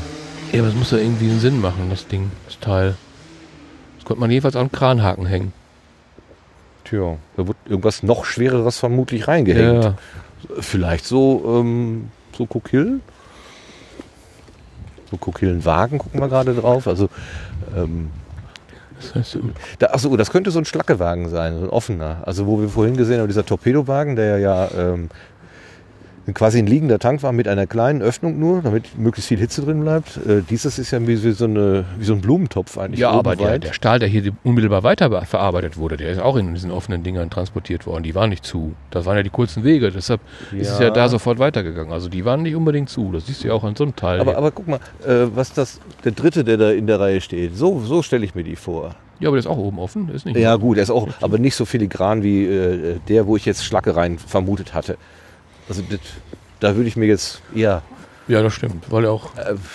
kälteres Material, weil sonst ist er ja nur durchgebrannt. Da hast du recht. Da muss ich dir ausnahmsweise mal recht geben, wenn es mir auch schwerfällt. Ja, das ist aber sehr nett von dir. Hier gucken wir gerade auf eine solche Konverterbirne. Oder also ich kenne das unter Konverter oder Birne. Also das Ding, der Topf, wo Roheisen... Das wird wahrscheinlich auf der Pfanne gesessen haben, auf dieser Ofensau, oder? Wo dann, nee, das ist im Stahlwerk. Also das ist der Topf, in den dann das rohe Eisen reingeschmissen worden ist und dann von unten, je nach dem Verfahren, entweder von unten mit Sauerstoff oder von oben mit einer Lanze und so, dann dieser Veredelungsprozess in Gang gesetzt worden ist, den Kohlenstoff da rauszuholen. Da wurde es dann mal nochmal richtig warm. Ja. Wobei ich kann mir so gar nicht vorstellen, dass das unten dann Löcher haben soll, wo dann noch irgendwie Luft rein. Ja, aber das sieht man in dem Ring, sind ja Löcher drin, da kannst du da von da vorne aus sehen. Also ja. Und so ein Ding ist auch abtransportiert worden hier, das war eine riesen Aktion. Ja, das ist aber auch ein Kavenzmann. Das konnte man nämlich von unserem Büro aus da oben gut verfolgen, wie die versucht haben, dieses Riesenteil abzutransportieren. Da sind die verschiedenen Behälter wahrscheinlich. Ja, so, da ist noch ein Schild, da können wir mal gucken. Diese hier mit Stahlpfannen, das ist so eine Kokille, so mit Stahl. Guck da. Genau, das meine ich doch. Ist so aber auch oben offen. Ja, die ist oben offen, aber die sieht doch insgesamt ein bisschen stabiler aus. Und das ist dann so, was du vorhin sagtest, genau, was durchgeglüht ist, also durchgebrannt ist. Boah, das ist natürlich auch echt heftig. Das ist ja wahrscheinlich auch sowas, diese aufgenieteten Bleche.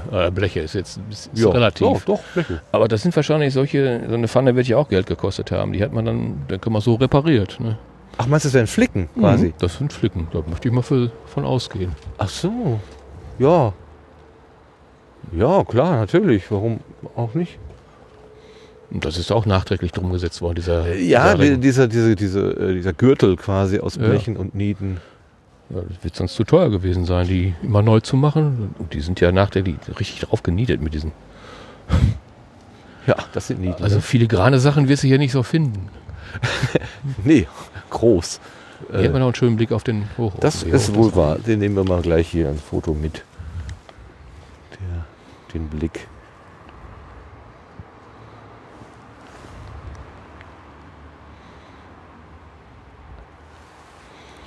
Aber wenn der auch schon so alt ist, dann ist er ja auch noch mit diesen Hunden oder wie die Dinger heißen. Stück geschickt. Da hinten ist auch die Bahn, die da so ein Schrägaufzug ist da. Da sind die hochgefahren. Und dann kam ja da diese Beton. Wo siehst du den Schrägaufzug? Praktisch hinter deinen. Ach da. Also läufst du schräg da. Ach da, ja, ach dahinter. Ja, ja dahinter. Genau. Gut, ja, dann wird er dann. Weil von da aus kam die Kohle ja.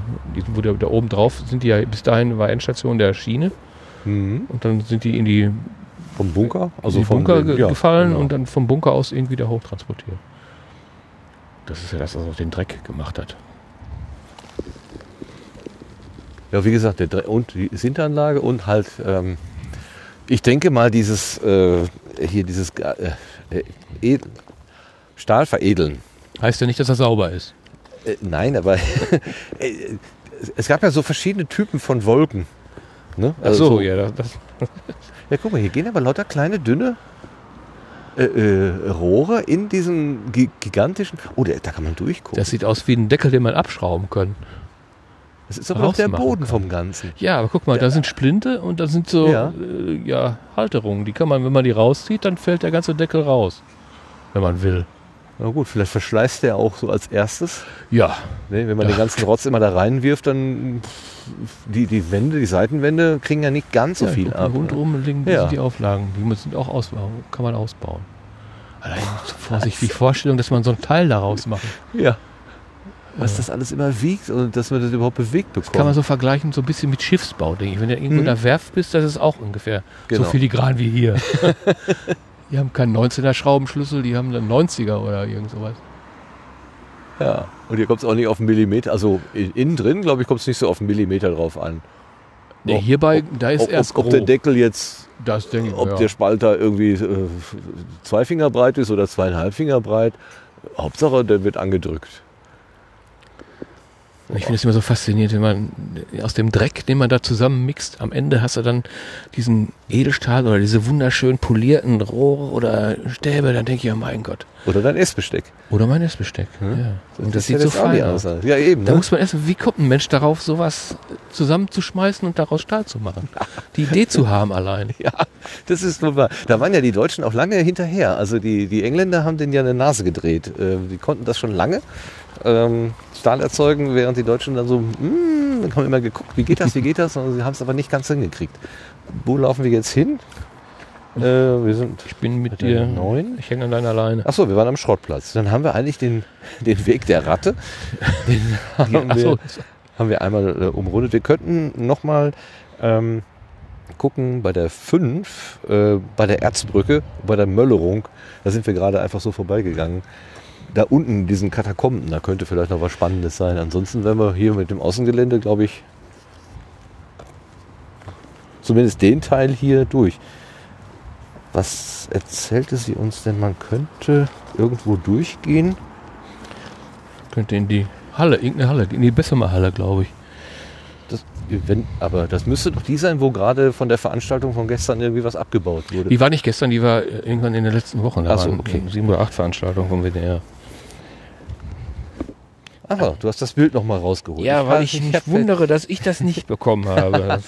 Meine Mutter, die, wie du immer so schön sagst, auch deine ist, hat mir irgendwann mal an Weihnachten ein Bild aus dem Familienalbum geschickt. Und das zeigt nach ihren Angaben einen Mann, der mein Vater sein soll. Das kann ich dir definitiv bestätigen, okay, dass dieser Herr dein Vater ist. Im Kreise von Arbeitskollegen. Es sieht aus wie eine Arbeitspause, irgendwo am Tisch. Es liegt eine Bildzeitung auf dem Tisch. Auch damals schon. Man könnte sogar über die Schlagzeile vielleicht nochmal rauskriegen, da stand hier, die größte Schau der Welt. Ja. Das bezog sich wahrscheinlich nicht auf die Henrichshütte. Nee, genau. Was ich total faszinierend finde, ist... Steht da nicht eine Flasche Bier auf dem Tisch? Genau, Flasche Bier, die Kaffeetasse, der Wecker, das sind alles so Stilelemente. Also es sieht fast aus wie so ein Arbeiterbild, wenn man es komponiert hätte. Also diese einzelnen Elemente und dann aber auch diese Solidarität, die sich da irgendwie zeigt. Indem Hand auf der Schulter. Ja, genau, Hand auf der Schulter, diese entspannten Gesichter, diese... Das wird schon irgendeine Feier gewesen sein. Aus irgendwem. Oder einfach nur eine Arbeitspause. Einfach nur Arbeitspause. Ja, aber meinst du, die bringen dann, hätte damals schon einer ein Fotoapparat mitgebracht in ein Hüttenwerk? Ich glaube eher nicht. Das ist ein sehr guter Hinweis. Warum ist das, was hat der Fotograf für ein Motiv gehabt? Die Intention gehabt, dass, ja doch, wirkt ja eher so ein bisschen gestellt, finde ich. Ja, zumindest die Situation, dass da einer hinten steht und hat die Hände auf den Kollegen. Ich könnte mir vorstellen, dass einer von denen, vielleicht dein Vater auch oder unser Vater, ein Jubiläum oder sonst was hatte. Oder weil er da auch noch relativ jung aussieht. Ja. Vielleicht ist er da gerade erst angefangen. Das wäre natürlich ist ja kein gelernter Kranfahrer gewesen, sondern er hat ja... Nee, was hat er vorher gemacht? Konditor? Bäcker? Ja, eine Bäckerlehre gemacht. Und da konnte man auch schon nichts mit verdienen. Und die Hütte hat natürlich wie so ein Staubsauger auf alle Menschen gewirkt. Ja. Wenn man hier gutes Geld verdienen konnte. 3-fach Schicht. Das ist ja auch das, was hinter unserer Mutter sehr schwer gefallen ist, als unser Vater so krank wurde. Zu den Zeiten... hat er ja nicht dann Krankengeld von seinen Überstunden und von seinen Sonntags- und Feiertagsschichten gekriegt, sondern nur praktisch von seinem Grundgehalt. Ja, davon dann nur 60%, das war garantiert nicht sehr viel. und dann 3 Kinder an der Backe, einen schwerkranken Mann zu Hause sitzen, so einen kleinen wie dich und so einen pubertierenden wie mich. Das wird sicher nicht einfach gewesen sein. Das glaube ich auch nicht. Also aus der Perspektive des Erwachsenen frage ich mich heute manchmal, wie jetzt das möglich ist. Das frage ich mich auch. Und deshalb kann sie heute auch sein, wie sie ist. Aber das ist schon ein Stück Lebensleistung, die muss man erstmal hinbringen. Ob das heute so klappen würde ohne fremde Hilfe, weil da war man ja doch zu stolz, fremde Hilfe in Anspruch zu nehmen, wäre ich mir nicht so sicher. War unser Vater eigentlich alt genug, um am Krieg teilzunehmen? Nein, der war noch Gott sei Dank zu jung. Das ist also diese... Es ist unser hier, da könnten wir mal reingehen, ja. Diesen Möller-Bunker. Im Gegensatz zu seinem ältesten Bruder, der ist ja noch wirklich auch im Krieg gewesen, als Funker bis nach Italien runter. Und wir hatten doch auch einen Onkel auf dem U-Boot, oder? Ja, unser U-Boot-Willi, ja. Willi, der U-Boot-Fahrer. Boah. Der hat es auch noch mitgemacht, ja. Der ist auch einer der wenigen U-Boot-Fahrer, der nach Hause gekommen ist. Ja. Und wie du weißt, auf dem aber das wirst du nicht mehr so wissen, unsere geselligen Familienabende, wo ja nicht nie eingeladen wurde, sondern die alle immer kamen, man sich auch nicht wehren konnte. Zum Schluss hat er ja eigentlich, also auch schon wirklich alter Mann war, nur noch in seinem U-Boot gelebt. Echt? Ja, der hatte nur noch die Geschichten als 80-Jähriger. Da war einfach nur noch diese Welt, die ist mit Sicherheit sehr prägend gewesen. Ja, ich bin mal in Bremerhaven in so einem U-Boot drin gewesen. Das war schon sehr beklemmt, wenn ich mir vorstelle, wie man da drin gelebt hat, auf diesem engsten Raum mit so vielen Menschen, und abgesehen von diesem Gestank konnte man sich ja auch nicht entziehen. Aber kann man sich auch nicht vorstellen, wenn man da so... Ich meine, es war beeindruckend, weil die hatten dann auch Original-Tonspuren da aus der Kriegszeit laufen, so wie aus dem Film Das Boot und dieses Ticken. Das war schon... Ja, wenn der Feind ortet, ne? Also wenn man genau weiß, oben sucht dich einer, um dir eine Bombe auf den Kopf zu werfen, und du weißt nicht, ob du die nächsten 10 Minuten... zerrissen wirst und Fischfutter bist oder...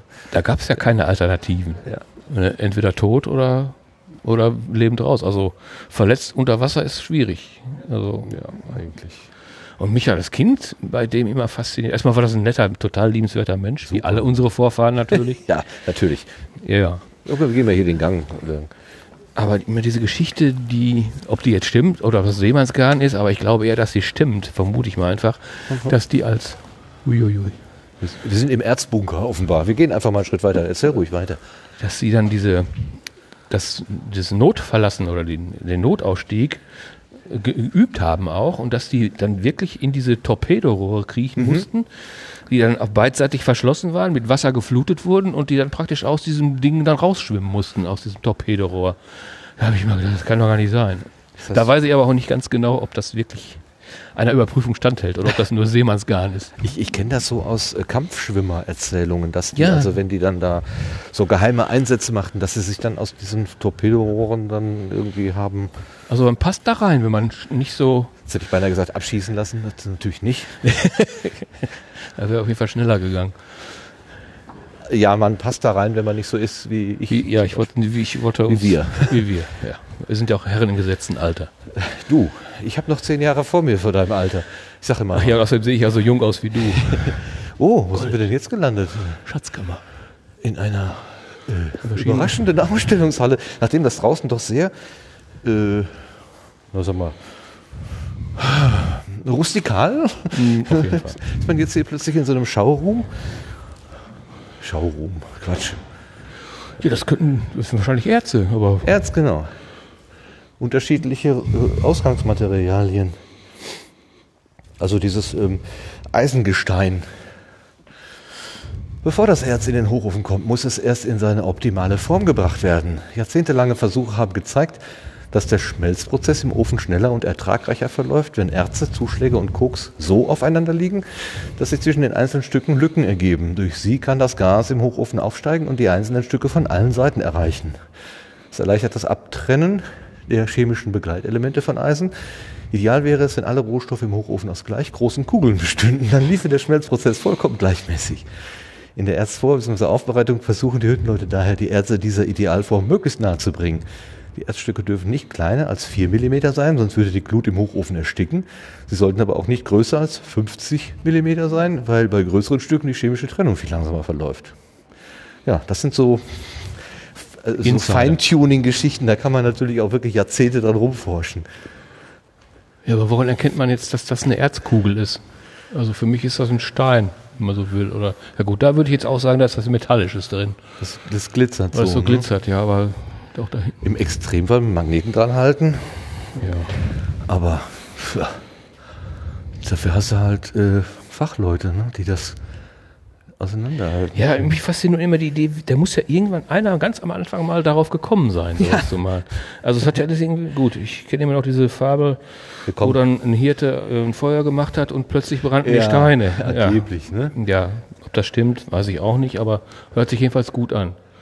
Das wäre dann der Zufall gewesen, aber bis der Weg dann von da bis zum Edelstahl oder ein Hochofen von heute ist schon ein weiter. Oh, guck mal hier, schöne Schichtung in dem Platz. Zitat. So viel zu schade, um den in den Hochofen zu schmeißen. Die werden sicherlich einige sehr schöne Stücke kaputt gemacht haben, das stimmt. Der ist doch niemals so gewachsen, oder? Unwahrscheinlich, ne? Also, auf dem Stein liegen vier Würfel mit glatten Kanten, obwohl es gibt ja so Mineral, so. Wir sollten mal von beide auf die andere Seite gehen, da steht nämlich auch was dazu. Achso, da steht da was dazu. Mhm.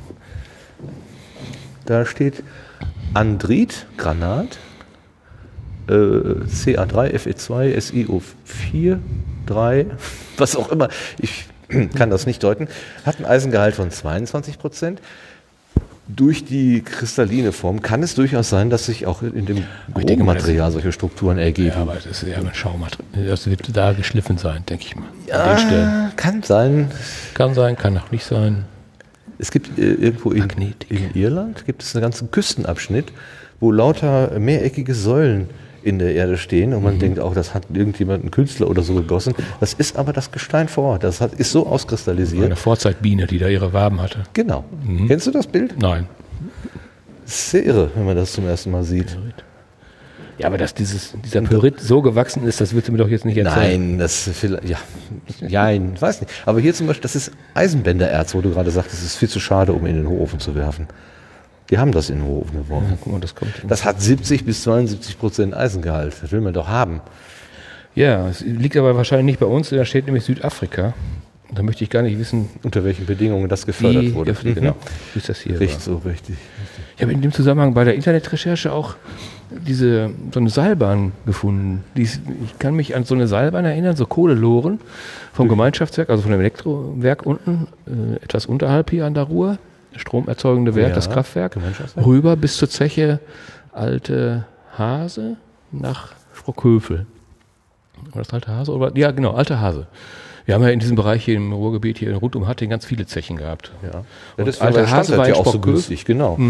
Und von der Alte Hase, von der Zeche Alte Hase sind diese Kohleloren durch den ganzen Schulenberger Wald gefahren bis zum Gemeinschaftswerk und sind da verfeuert worden, da wurden Turbinen mit angetrieben, wurde Strom gemacht. Aha. Und so eine Seilbahn gab es auch hier von der Henrichshütte übers Raundal bis nach Bochum-Linden. Ach. Da ist nämlich, wenn du dich erinnerst, wenn du durchs Raundal durchgingst, runter in die Donnerbecke, auf dem Weg zur Sternwarte hoch in Bochum, auf der linken Seite ist auch eine Zeche gewesen.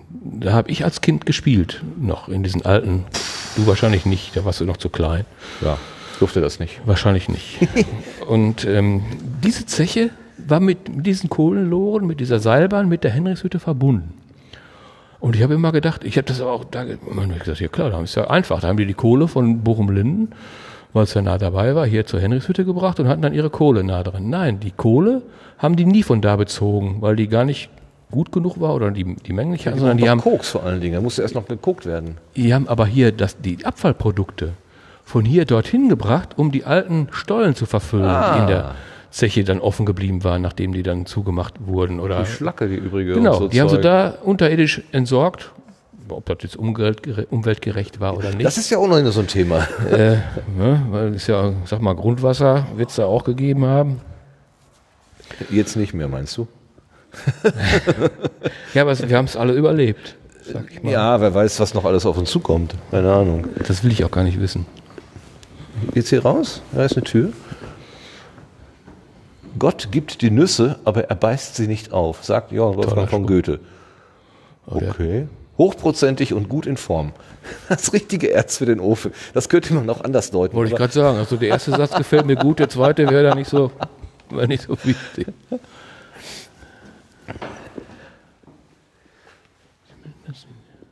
Himmelseisen.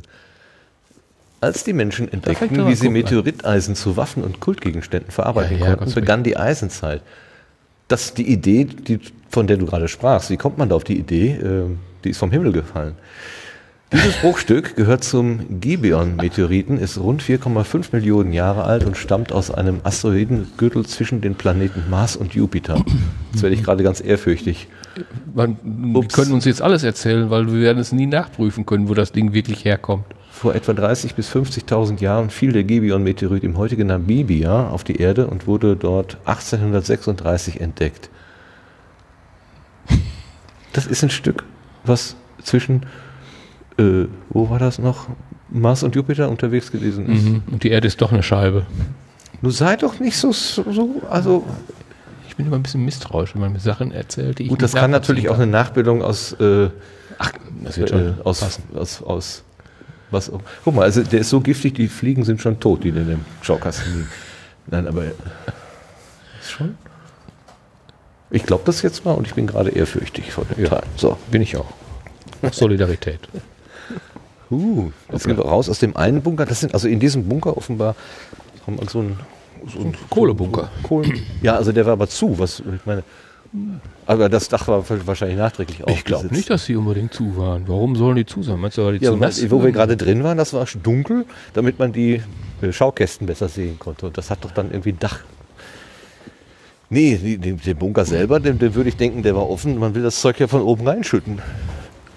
Oh, es fängt zu regnen an. Wir sind auf der Erzbrücke. Junge. Das schaffen wir noch. Den Hochofen schenken wir uns. Sehr gute Idee. Weil der Aufzug kaputt ist, das können wir nicht schaffen. Ja, das sind die Kohlenlohe, das stimmt. So kommen die Kohle hier an, die sind dann einfach umgeschüttet worden. Die brauchten gar nicht umgeschüttet zu werden, die hatten ja diese Rutschen an den Seiten. Genau. Das erinnert ihr jetzt an die, wo sie heute so Schotter, Gleisschotter mit durch die Gegend fahren. Genau. Und diese Züge, die werden, das ist so Kindheitserinnerung, die fuhren ja endlos hierher. Als ich auf dem Gasometer stand vor ein paar Wochen, da konnte man die auch sehen. Die fuhren also da in diesem Duisburg, da ist noch ganz viel aktive Hüttentechnik und da braucht man eben auch. Die arbeiten auch in Duisburg. Die arbeiten damit. Gibt es ja nicht ansonsten noch Stahlwerke, große hier in der Nähe? Weiß ich gar nicht mehr. Naja, Hösch war da, ne? Ich bin letztens mal durch Dortmund gefahren, da dieses Phoenix-Gelände, da ist ja auch gar nichts mehr, da ist also wirklich einöde. Die haben auch einen Teil von den Hochöfen, steht noch, zumindest das Gerüst. Ich weiß nicht, ob der... Ja, aber weniger als hier, ne? Also ja. Die haben ja das große Gelände zum See umgebaut.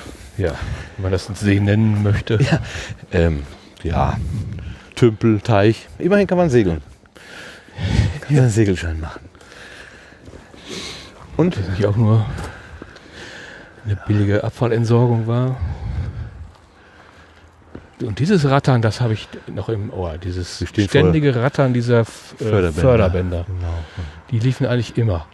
Wie viele Etagen sind es? 2 oder mehr Etagen? Förderbänder. Ja. Nee, ne, 2. Aber 2 hintereinander auch noch. Also das ist ein ganz Gerüst voller Förderbänder, die hier von links nach rechts durchlaufen. Das wird auch hin und zurück transportiert sein. Schlacke weg, Kohle hin oder irgendwie sowas in der Richtung. Da ist noch ein Modell, da könnte man ja mal gucken. Ah nee, das ist ein sehr vereinfachtes Modell. Okay, ist für die Ratte. Genau. Hier ist ein Modell. Ist auch sehr einfach. Okay, da ist eher... Das ist eher, glaube ich, für blinde Mitbürger. Könnte sein, die können sich das dann ertasten. Also es ist so reduziert, dass es sonst eigentlich nicht viel erklärt. Aber da haben wir denkst, was das für eine Betonanlage hier ist. Das hier auch. Und ja, diese Bunker. Das zieht sich ja noch endlos rüber da hinten. Wollen wir noch ein Stück darüber gehen? Besser als auf den Hochofen. Ja. Wo wir jetzt gehen, ist offenbar auch vorher ein Wagen gefahren. Denn hier ist doch auch schon... Ja, aber das ist ja auch hier so ein Bunker. Das ist doch jetzt nicht ein Stück Natur? Nö. Hat sich die Natur inzwischen zurückgeholt. Ja gut, okay, ne? Aber das ist doch so, wie es aussieht, auch Bunker. Da war auch Bunker, genau. Und die sind auch speziell geformt irgendwie. Ja, die laufen unten spitz zusammen, damit man mit den Resten, also das Rauskratzen der Reste einfacher ist. Macht ja Sinn, ne? Ach, das sind Kokstaschen, guck mal. In diesen Bunkern lagerten die Rohstoffe für die Hochöfen, Eisenerze, Zuschlagstoffe wie Dolomit oder Kalkstein und Koks. Damit die Rohstoffe eindeutig den Bunkern zugeordnet werden konnten, nummerierten die Arbeiter sie durch. In den Taschen 16 und 15 befand sich seit Ende der 1950er Jahre immer der Koks. In Tasche 16 ist der Aufbau des Bunkers gut zu erkennen. An dem spitzen Gewölbe floss der Koks nach unten. Im Gewölbe befinden sich Öffnungen, durch die der Koks eine Etage tiefer rutschte. Aha. Ja. Es wäre ja schön, wenn sie die Nummern noch dran geschrieben hätten, dann könnte man jetzt auch zuordnen. Wahrscheinlich stehen die irgendwo ganz, ganz groß und wir sind nur zu doof, die zu sehen. Ja. Zu sehen. Würde ja zu uns passen. Ja, ja, ich meine, jetzt macht es Sinn. Ne? Der Gleis ist da hinter, beziehungsweise da, wo wir jetzt stehen, ist auch Gleis. Der Wagen kommt, öffnet seine Klappe, das fällt in den Bunker. Und irgendwo unten im Bunker, wo das da so spitz zuläuft, ist nochmal eine Entnahme und dann fällt es eine Etage tiefer. Ja, ich denke mal, das, was da jetzt voll Koks noch liegt, da wird das runterfallen. Ja. Und dann wird da sicherlich irgendwie ein Förderband sein oder wieder eine Lore, irgendwas. Was meinst du? Man hört dich nicht mehr? Ich höre mich. Warum höre ich dich denn nicht mehr? Bin ich ans Rädchen gekommen? Ja, natürlich. Hallo? Ja. Ich habe dich leise gedreht. Ohne Absicht. Das ist ein Nachteil dieses Rekorders, dass die Rädchen so frei liegen. Nee, jetzt weißt du aber auch, warum diese spitzwinkligen Betonelemente da sind. Dadurch rutscht der Koks nämlich genau in diese Löcher da rein. Genau. Und deshalb fällt das auch da unten durch. Also es ist praktisch nochmal da drunter. Genau. Ist erst der Ausgang. Mhm. So habe ich es jetzt auch verstanden. Weil es kommt ja dann auch auf die Mischung drauf an. Also wir haben vorhin das Bild der Suppe verwendet. Mit den Zutaten und kommt ja immer darauf an, dass man die richtige Zutat in der richtigen Menge. Da, wo wir vorhin hergelaufen sind, außen, da sind die Entnahmestellen. Also da kann man praktisch aus jedem Bunker das entnehmen, was man braucht und zusammenmixen und dann in den Hochofen schmeißen. Und dann rüber zu diesen Schuten oder wie die heißen und dann... Ist dann wiederum, wenn man so, sich so aufschlüsselt, simpel, nur die Dimension ist einfach so. Die Dimension ist einfach riesig, ja. Das ist das, was mich immer wieder so fasziniert. Und natürlich dieses Archaische, also dieses in Anführungszeichen Spiel mit Feuer und Hitze und also um das mal an einem Tag zu erleben, ist das ja total spannend, aber sein Leben da, also als Arbeitnehmer zu verbringen, hart. Auf- und Absteigen ist hier ein Bild. Oft mussten die Rangierer vom fahrenden Zug auf- und abspringen. Der Zug sollte dabei nur Schritttempo fahren, aber meist war er viel schneller. Für den Rangierer war es beim Aufsteigen wichtig, sicheren Halt zu finden. Daher packte er im Lauf den Haltegriff fest mit beiden Händen und zog sich hoch. Ja, wenn das mal immer so funktioniert hat. Garantiert nicht. Also die hatten ja auch eine eigene Sani-Abteilung hier und eine Werksfeuerwehr, ja, auch einen Werksarzt, gab es ja auch mehr als einen. Also... Die werden nicht umsonst hier Dienst gemacht haben. Garantiert nicht. Und da... Ein Mini-Bunker? Mit Schießscharte? Sieht aus fast, ja. Sieht fast so aus. Das ist der Eingang? Das habe ich im Video, in diesem YouTube-Video gesehen. Diesen Stolleneingang. Kenn ich gar nicht. Da hieß es, das wäre ein Luftschutz. Ja, das kann natürlich sein. Unter dem Wasserturm. Guck, von hier aus kann man ihn sehr gut sehen. Ah, ja. Von vorne sieht man ihn nicht mehr, weil die Straße schon so zugewachsen ist. Eigene Wasserversorgung für die Henrichshütte. Aber es gab dann noch einen zweiten großen. Der Nö, ist dann, das glaube ich, ja eigentlich. Ja, ich meine so einen schwarzen mit so einem Teleskopbeingestell irgendwie. Oder ich bild mir das jetzt gerade ein. Erinnerung kann ja gnädig sein. Ja, alter Mann. Also das ist auf jeden Fall hier eine Wehranlage, was auch immer. Also das ist so viel Beton. Hallo? Vielleicht ist das für Luft, für Frischluft? Nee, das glaube ich nicht. Da wirst du ein bisschen recht haben, das sei. Aber oder das hier, hier ist der Ausguck drin. Also ja, ein Ausguck, wofür denn? Mit so einer schmalen, das kann ja nur, so ein schmaler Ausguck kann eigentlich nur kriegstechnisch begründet sein. Ja, das meine ich ja. Also wenn hier tatsächlich der Stollen ist, der die Arbeiter sichern soll. Dass hier das ist natürlich möglich, der vorgeschobene Posten ist, der vielleicht verteidigt. Im Ernstfall erstmal verteidigt hat oder sagt, der Feind kommt. Genau. Aber es wird dann irgendwo stehen, da bin ich mir ziemlich sicher. Eine arme Socke musste dann hier den ganzen Tag in so einer Litfaßsäule aus Zentimeter... Das Erdmännchen vom Dienst. Wow. Obwohl er nicht nach oben sichern konnte. Schießscharten. Wow. Das sind alles so Sachen. Okay, gucken wir mal auf das Plakat. Da das Kind auch mal so eine...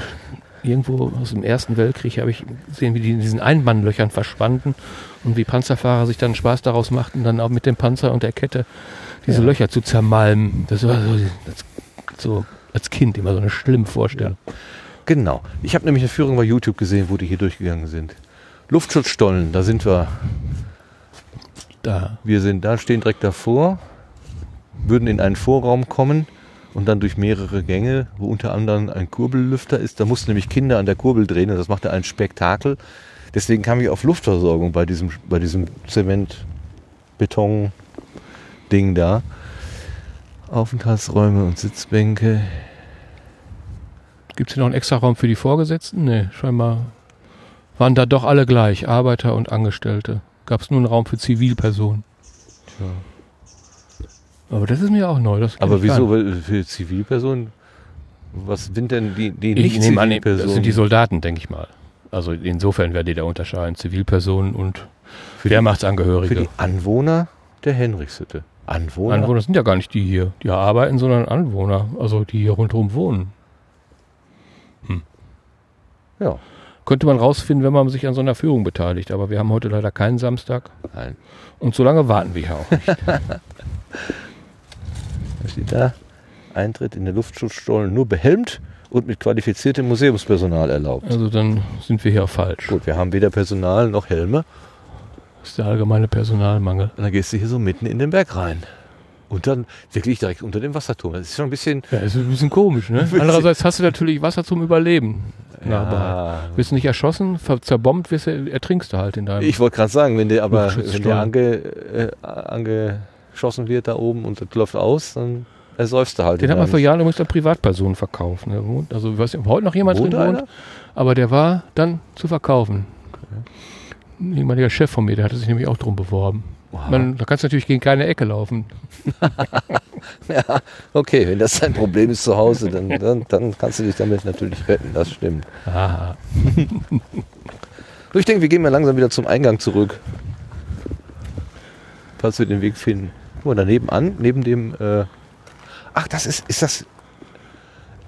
ich springe gerade so ein bisschen. Wir waren mal irgendwann vor vielen Jahren schon mal hier und da habe ich an irgendeiner Stelle gestanden, wo ein Endstück eines Förderbandes gewesen ist. Und das war wie so ein ovales Loch in der Wand, wo dann das Förderband wohl mal reingekommen ist in das Haus. Das fand ich total witzig. Möglicherweise ist das hier. Und da ist eines von den Rädern, genau, von denen du gerade gesprochen hast. In der Kindheit waren die natürlich sehr, sehr groß. Aha, das ist so das Ende des Förderbandes, genau. Immer Ärger mit dem Transport. Ja. Die Nähe der Gruben gestattete einen billigen Transport der Rohmaterialien auf der Ruhr und den Grubenbahnen. Der Bezug von entlegeneren Eisensteinen ist der hohen Transportkosten halber kaum möglich, sagte Richard Peters, der erste Hochofenchef der Henrichshütte 1857. Schwerindustrie, das Wort sagt es, schwere Brocken müssen bewegt werden und davon viele. Die Henrichshütte musste sich immer wieder neue Lösungen im Transportwesen einfallen lassen. Auch dieses Gebäude ist Teil einer solchen Lösung. Hier brachten Förderbänder Erze zum Hochofen. Dabei schien es das Transportproblem für die Henrichshütte zunächst gar nicht zu geben. Die Wege von den Kohlen- und Erzgruben zum Hochofen waren kurz. Doch die heimischen Erze waren schnell erschöpft. Der Transport über das Wasser erwies sich als unzuverlässig. Die Ruhrschifffahrt wurde eingestellt. Der Anschluss an das Eisenbahnnetz 1869 war für die Henrichshütte überlebenswichtig. Trotzdem blieb die Henrichshütte gegenüber Hüttenwerken mit Kanalanschluss im Nachteil. Die Fracht von Brasilien nach Duisburg per Schiff war billiger als der Eisenbahntransport von Duisburg nach Hattingen. Die Bundesbahnpreise waren früher auch schon hoch. Die hohen Transportkosten waren ein Grund, warum der Hochofenbetrieb in Hattingen 1987 stillgelegt wurde. Genau. Das war das. Ja gut, wenn man hier keine Erze mehr fand. Wobei man früher auch gesagt hat, das Ruhrgebiet hat den Vorteil, dass die Kohle, die man hier findet, so hochwertig ist. Und dass man diese billige Importkohle eigentlich gar nicht nutzen kann. Aber scheinbar durch Optimierung der Prozesse, ja, genau. Aber ich stelle mir immer gerade so den Lärm vor. Ja, diese Riesenrollen hier, die Antriebsrollen und dann auch die Aufliegerollen, wie heißt das hier?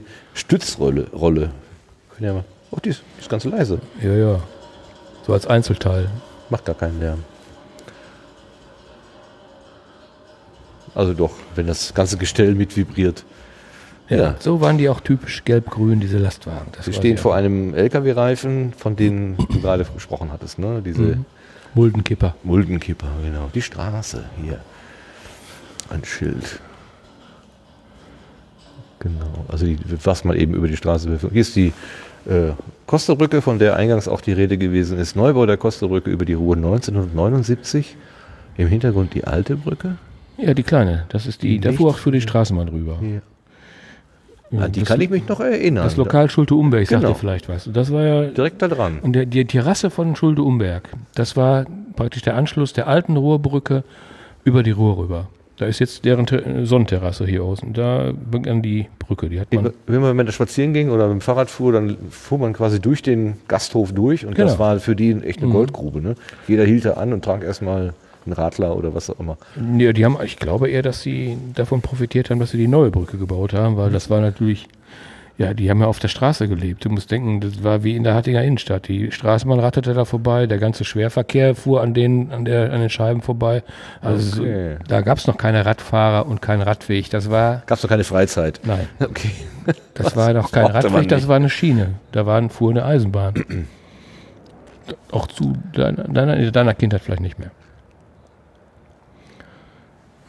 Es war einfach früher, das werde ich auch nie vergessen, wie dreckig früher die Stadt Hattingen war und noch dreckiger die Stadt oder die Gemeinde und später Stadtteil Welper. Mhm. Das war also wirklich, wenn man von der Südstadt, da war es ja relativ sauber, die Häuser sind ja ganz neu gebaut worden damals von der Hattinger Wohnstättengenossenschaft, 55, 56. Die hat aber mit Thyssen nichts zu tun, ne? Der HWG. Oder? Nee, die hat damit nichts zu tun, aber das war mit Sicherheit auch ein Grund, dass es diese Hattinger Wohnungsbaugesellschaft überhaupt gibt, weil eben so viele Menschen hier Wohnraum brauchten.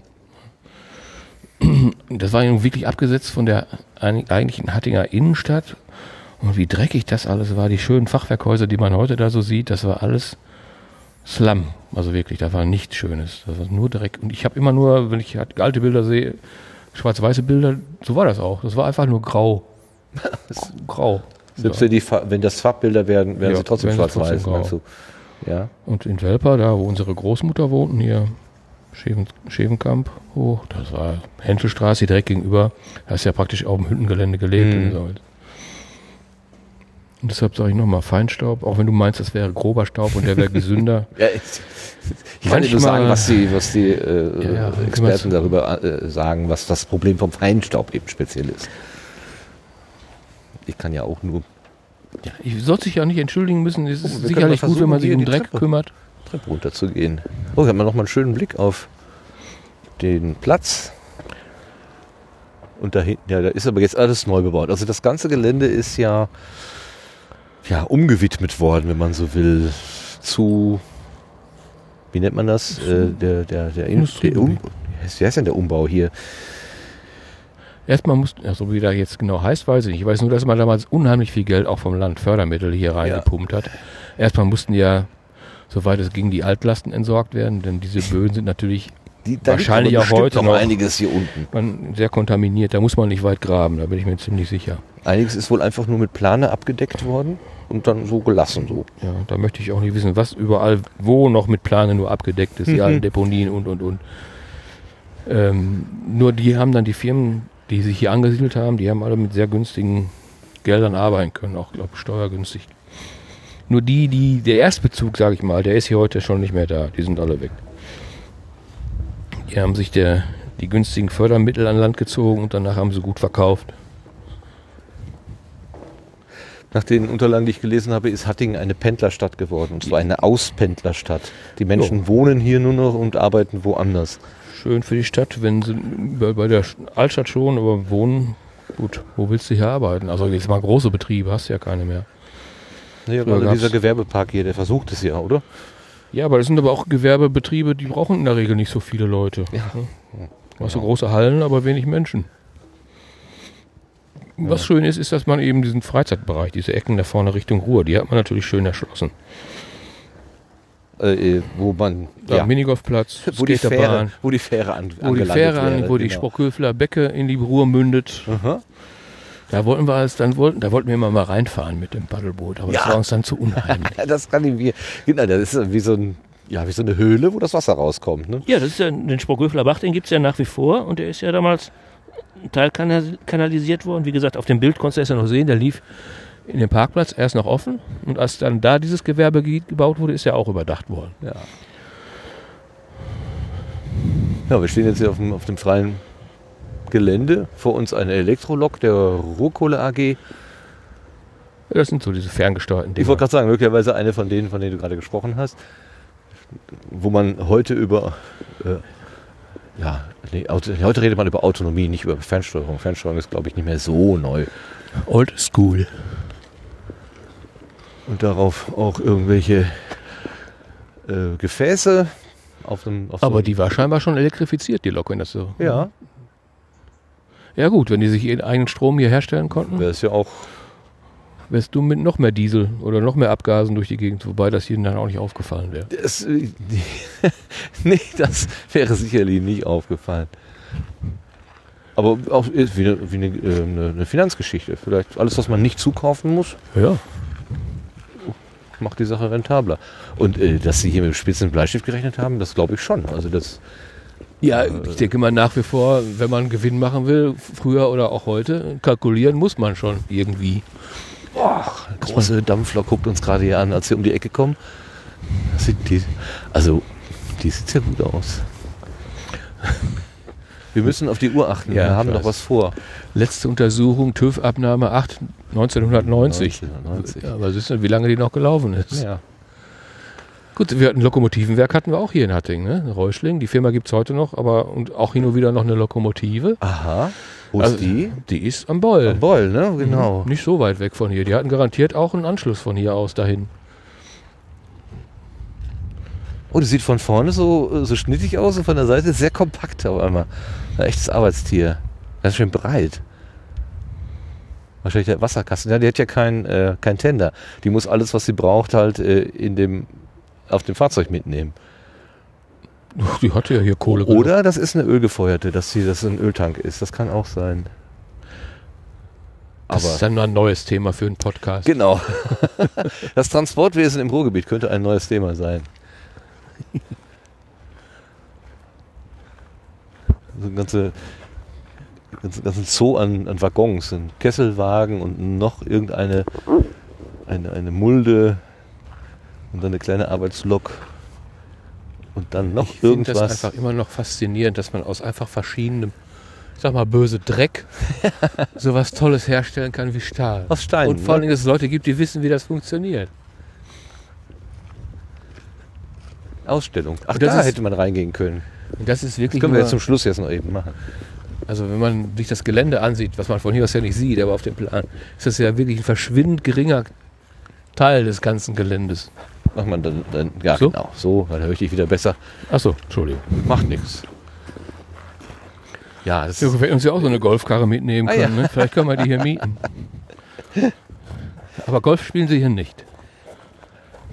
Noch nicht. Vielleicht gibt es ja hier dieses, wie heißt denn das, Straßengolf? Das Crossgolf. Crossgolf. Und mir denkst auch, wer hier noch so rundherum gelebt hat, auch von dieser Henrichshütte. Hier, das Lokal Diergard. Das war zum Beispiel das Lokal, wo die etwas gehobenere Gesellschaft dieser Henrichshütte verkehrte, wo die Geschäftsleute eingeladen wurden zu essen und. Ja, an jedem Arbeitsplatz sollen noch 3 weitere hängen, so über den Daumen. Ja, das ist ja das, was mich heute so... Oh, hier ist eine Ausstellung, eine Bilderausstellung. Mhm. Macht das so mit... Also Kürbisse haben wahrscheinlich mit Stahl jetzt nicht so wirklich was zu tun. Das ist Kunst. Entschuldige bitte. Alberichsreich auch nicht. Aber deswegen sind wir ja nicht gekommen, wegen Kunst. Wir gucken nur, wir tun nichts, wir gucken. Ja, das war ja damals auch die ganz große Befürchtung, dass wenn hier die Hütte zumacht, alles was da dran hängt und sei es nur derjenige, der die Kioske beliefert mit der Pommes und mit den Pommes und der Bockwurst, ja. Alle sind dann betroffen. So wie heute, wenn sie heute keine Verbrennungsmethode mehr bauen, ne? Du brauchst keine Kupplung mehr, du brauchst keine Zahnräder mehr, all die ausgelagerten Werkstätten. Das wird sich noch zeigen. Das ist echt eine Revolution. Wenn das so kommt, wie es sich andeutet, dann Ja, aber das haben wir doch mit Dampfloks. Aber nicht in der, in dem Maße. Ja gut, nicht in dem Maße, das ist natürlich richtig. Das kannst du nicht ausgleichen. Aber andererseits ist mir das auch einfach zu verwegen, zu glauben, dass wir in 10 Jahren keine Dieselmotoren mehr haben. Nein, das werden wir nicht. Dann braucht man bloß mal auf die Autobahn zu fahren und zu gucken, wer da so fährt. Ich denke mal, es wird ein schleichender Wechsel werden. Ja. Und kein abrupter Cut, auch wenn das jetzt so in der politischen Diskussion oder in der öffentlichen Diskussion gerne so kolportiert wird, also ab morgen ist alles anders. Ja, aber ich kann das auch nicht so nachvollziehen, dass man so feste Termine setzt. Ja, das ist auch sehr unklug, finde ich. Ab jetzt gibt es nichts mehr, also wir fahren jetzt da ist die rote Linie und danach gibt es das nicht mehr. Nein, das kann es nicht sein. Nein. Das ist völlig unklug, ist auch nicht... Das ist nicht profimäßig. Das ist nicht menschlich. Wir brauchen Zeit, um uns anzupassen. Wir sind ja bereit, wir sind ja auch schlau genug, um uns auf neue Situationen einzulassen, dank unserer... Ja. Aber man muss das denn alles mit dem Hammer? Das ist mal dieses...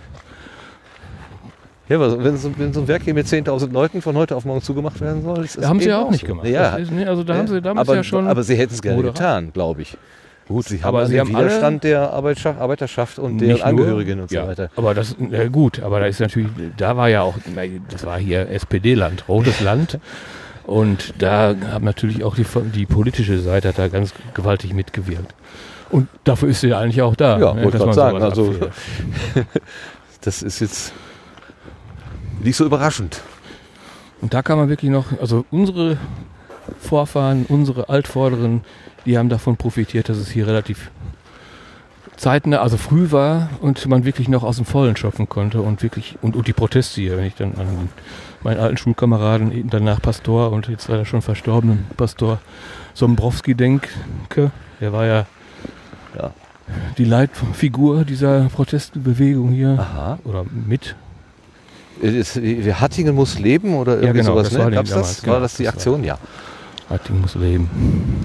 Ja, das ist schon sehr zugespitzt eigentlich, ne? Also ja, Leben und Sterben an der ganzen Stadt. Richtig. Das waren ja nicht nur die Arbeitsplätze. Ja.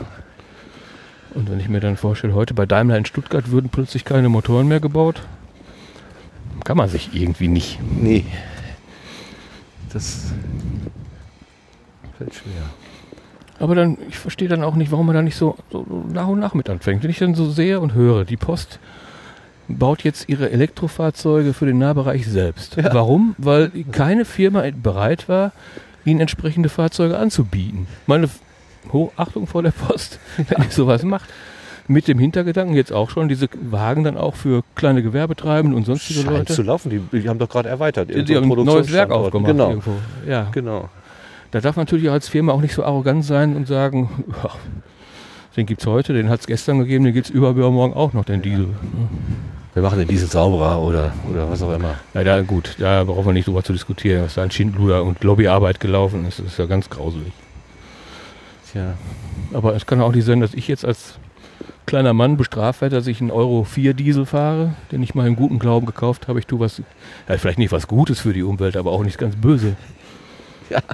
Und ich bin dann der Doofe, der jetzt gelockt wird mit Niedrigzinsen und irgendwelchen Abschlägen, um mir einen neuen Diesel zu kaufen. Auch ein anderes Thema. Ich glaube, wir beenden unseren Rundgang hier, wo wir ihn begonnen haben, am Eingang, am Ausgang des Hauses. Also wir gucken gerade durch die Scheiben von außen rein an den großen Plan, wo wir gestanden haben. Und willst du nochmal da runter? Ja. Okay. Dann würde ich sagen, ich danke dir ganz herzlich für deine Begleitung bei der Spurensuche. Ich habe ein bisschen mehr Einblick bekommen von dem, was hier passiert ist. Du hast mir Sachen erzählt, von denen ich nicht wusste, dass es sie gibt. Wir haben an einem ruhigen Museumstag, jetzt in einsetzendem Nieselregen, eine schöne Runde gemacht. Ja, das stimmt. Das war sehr spannend.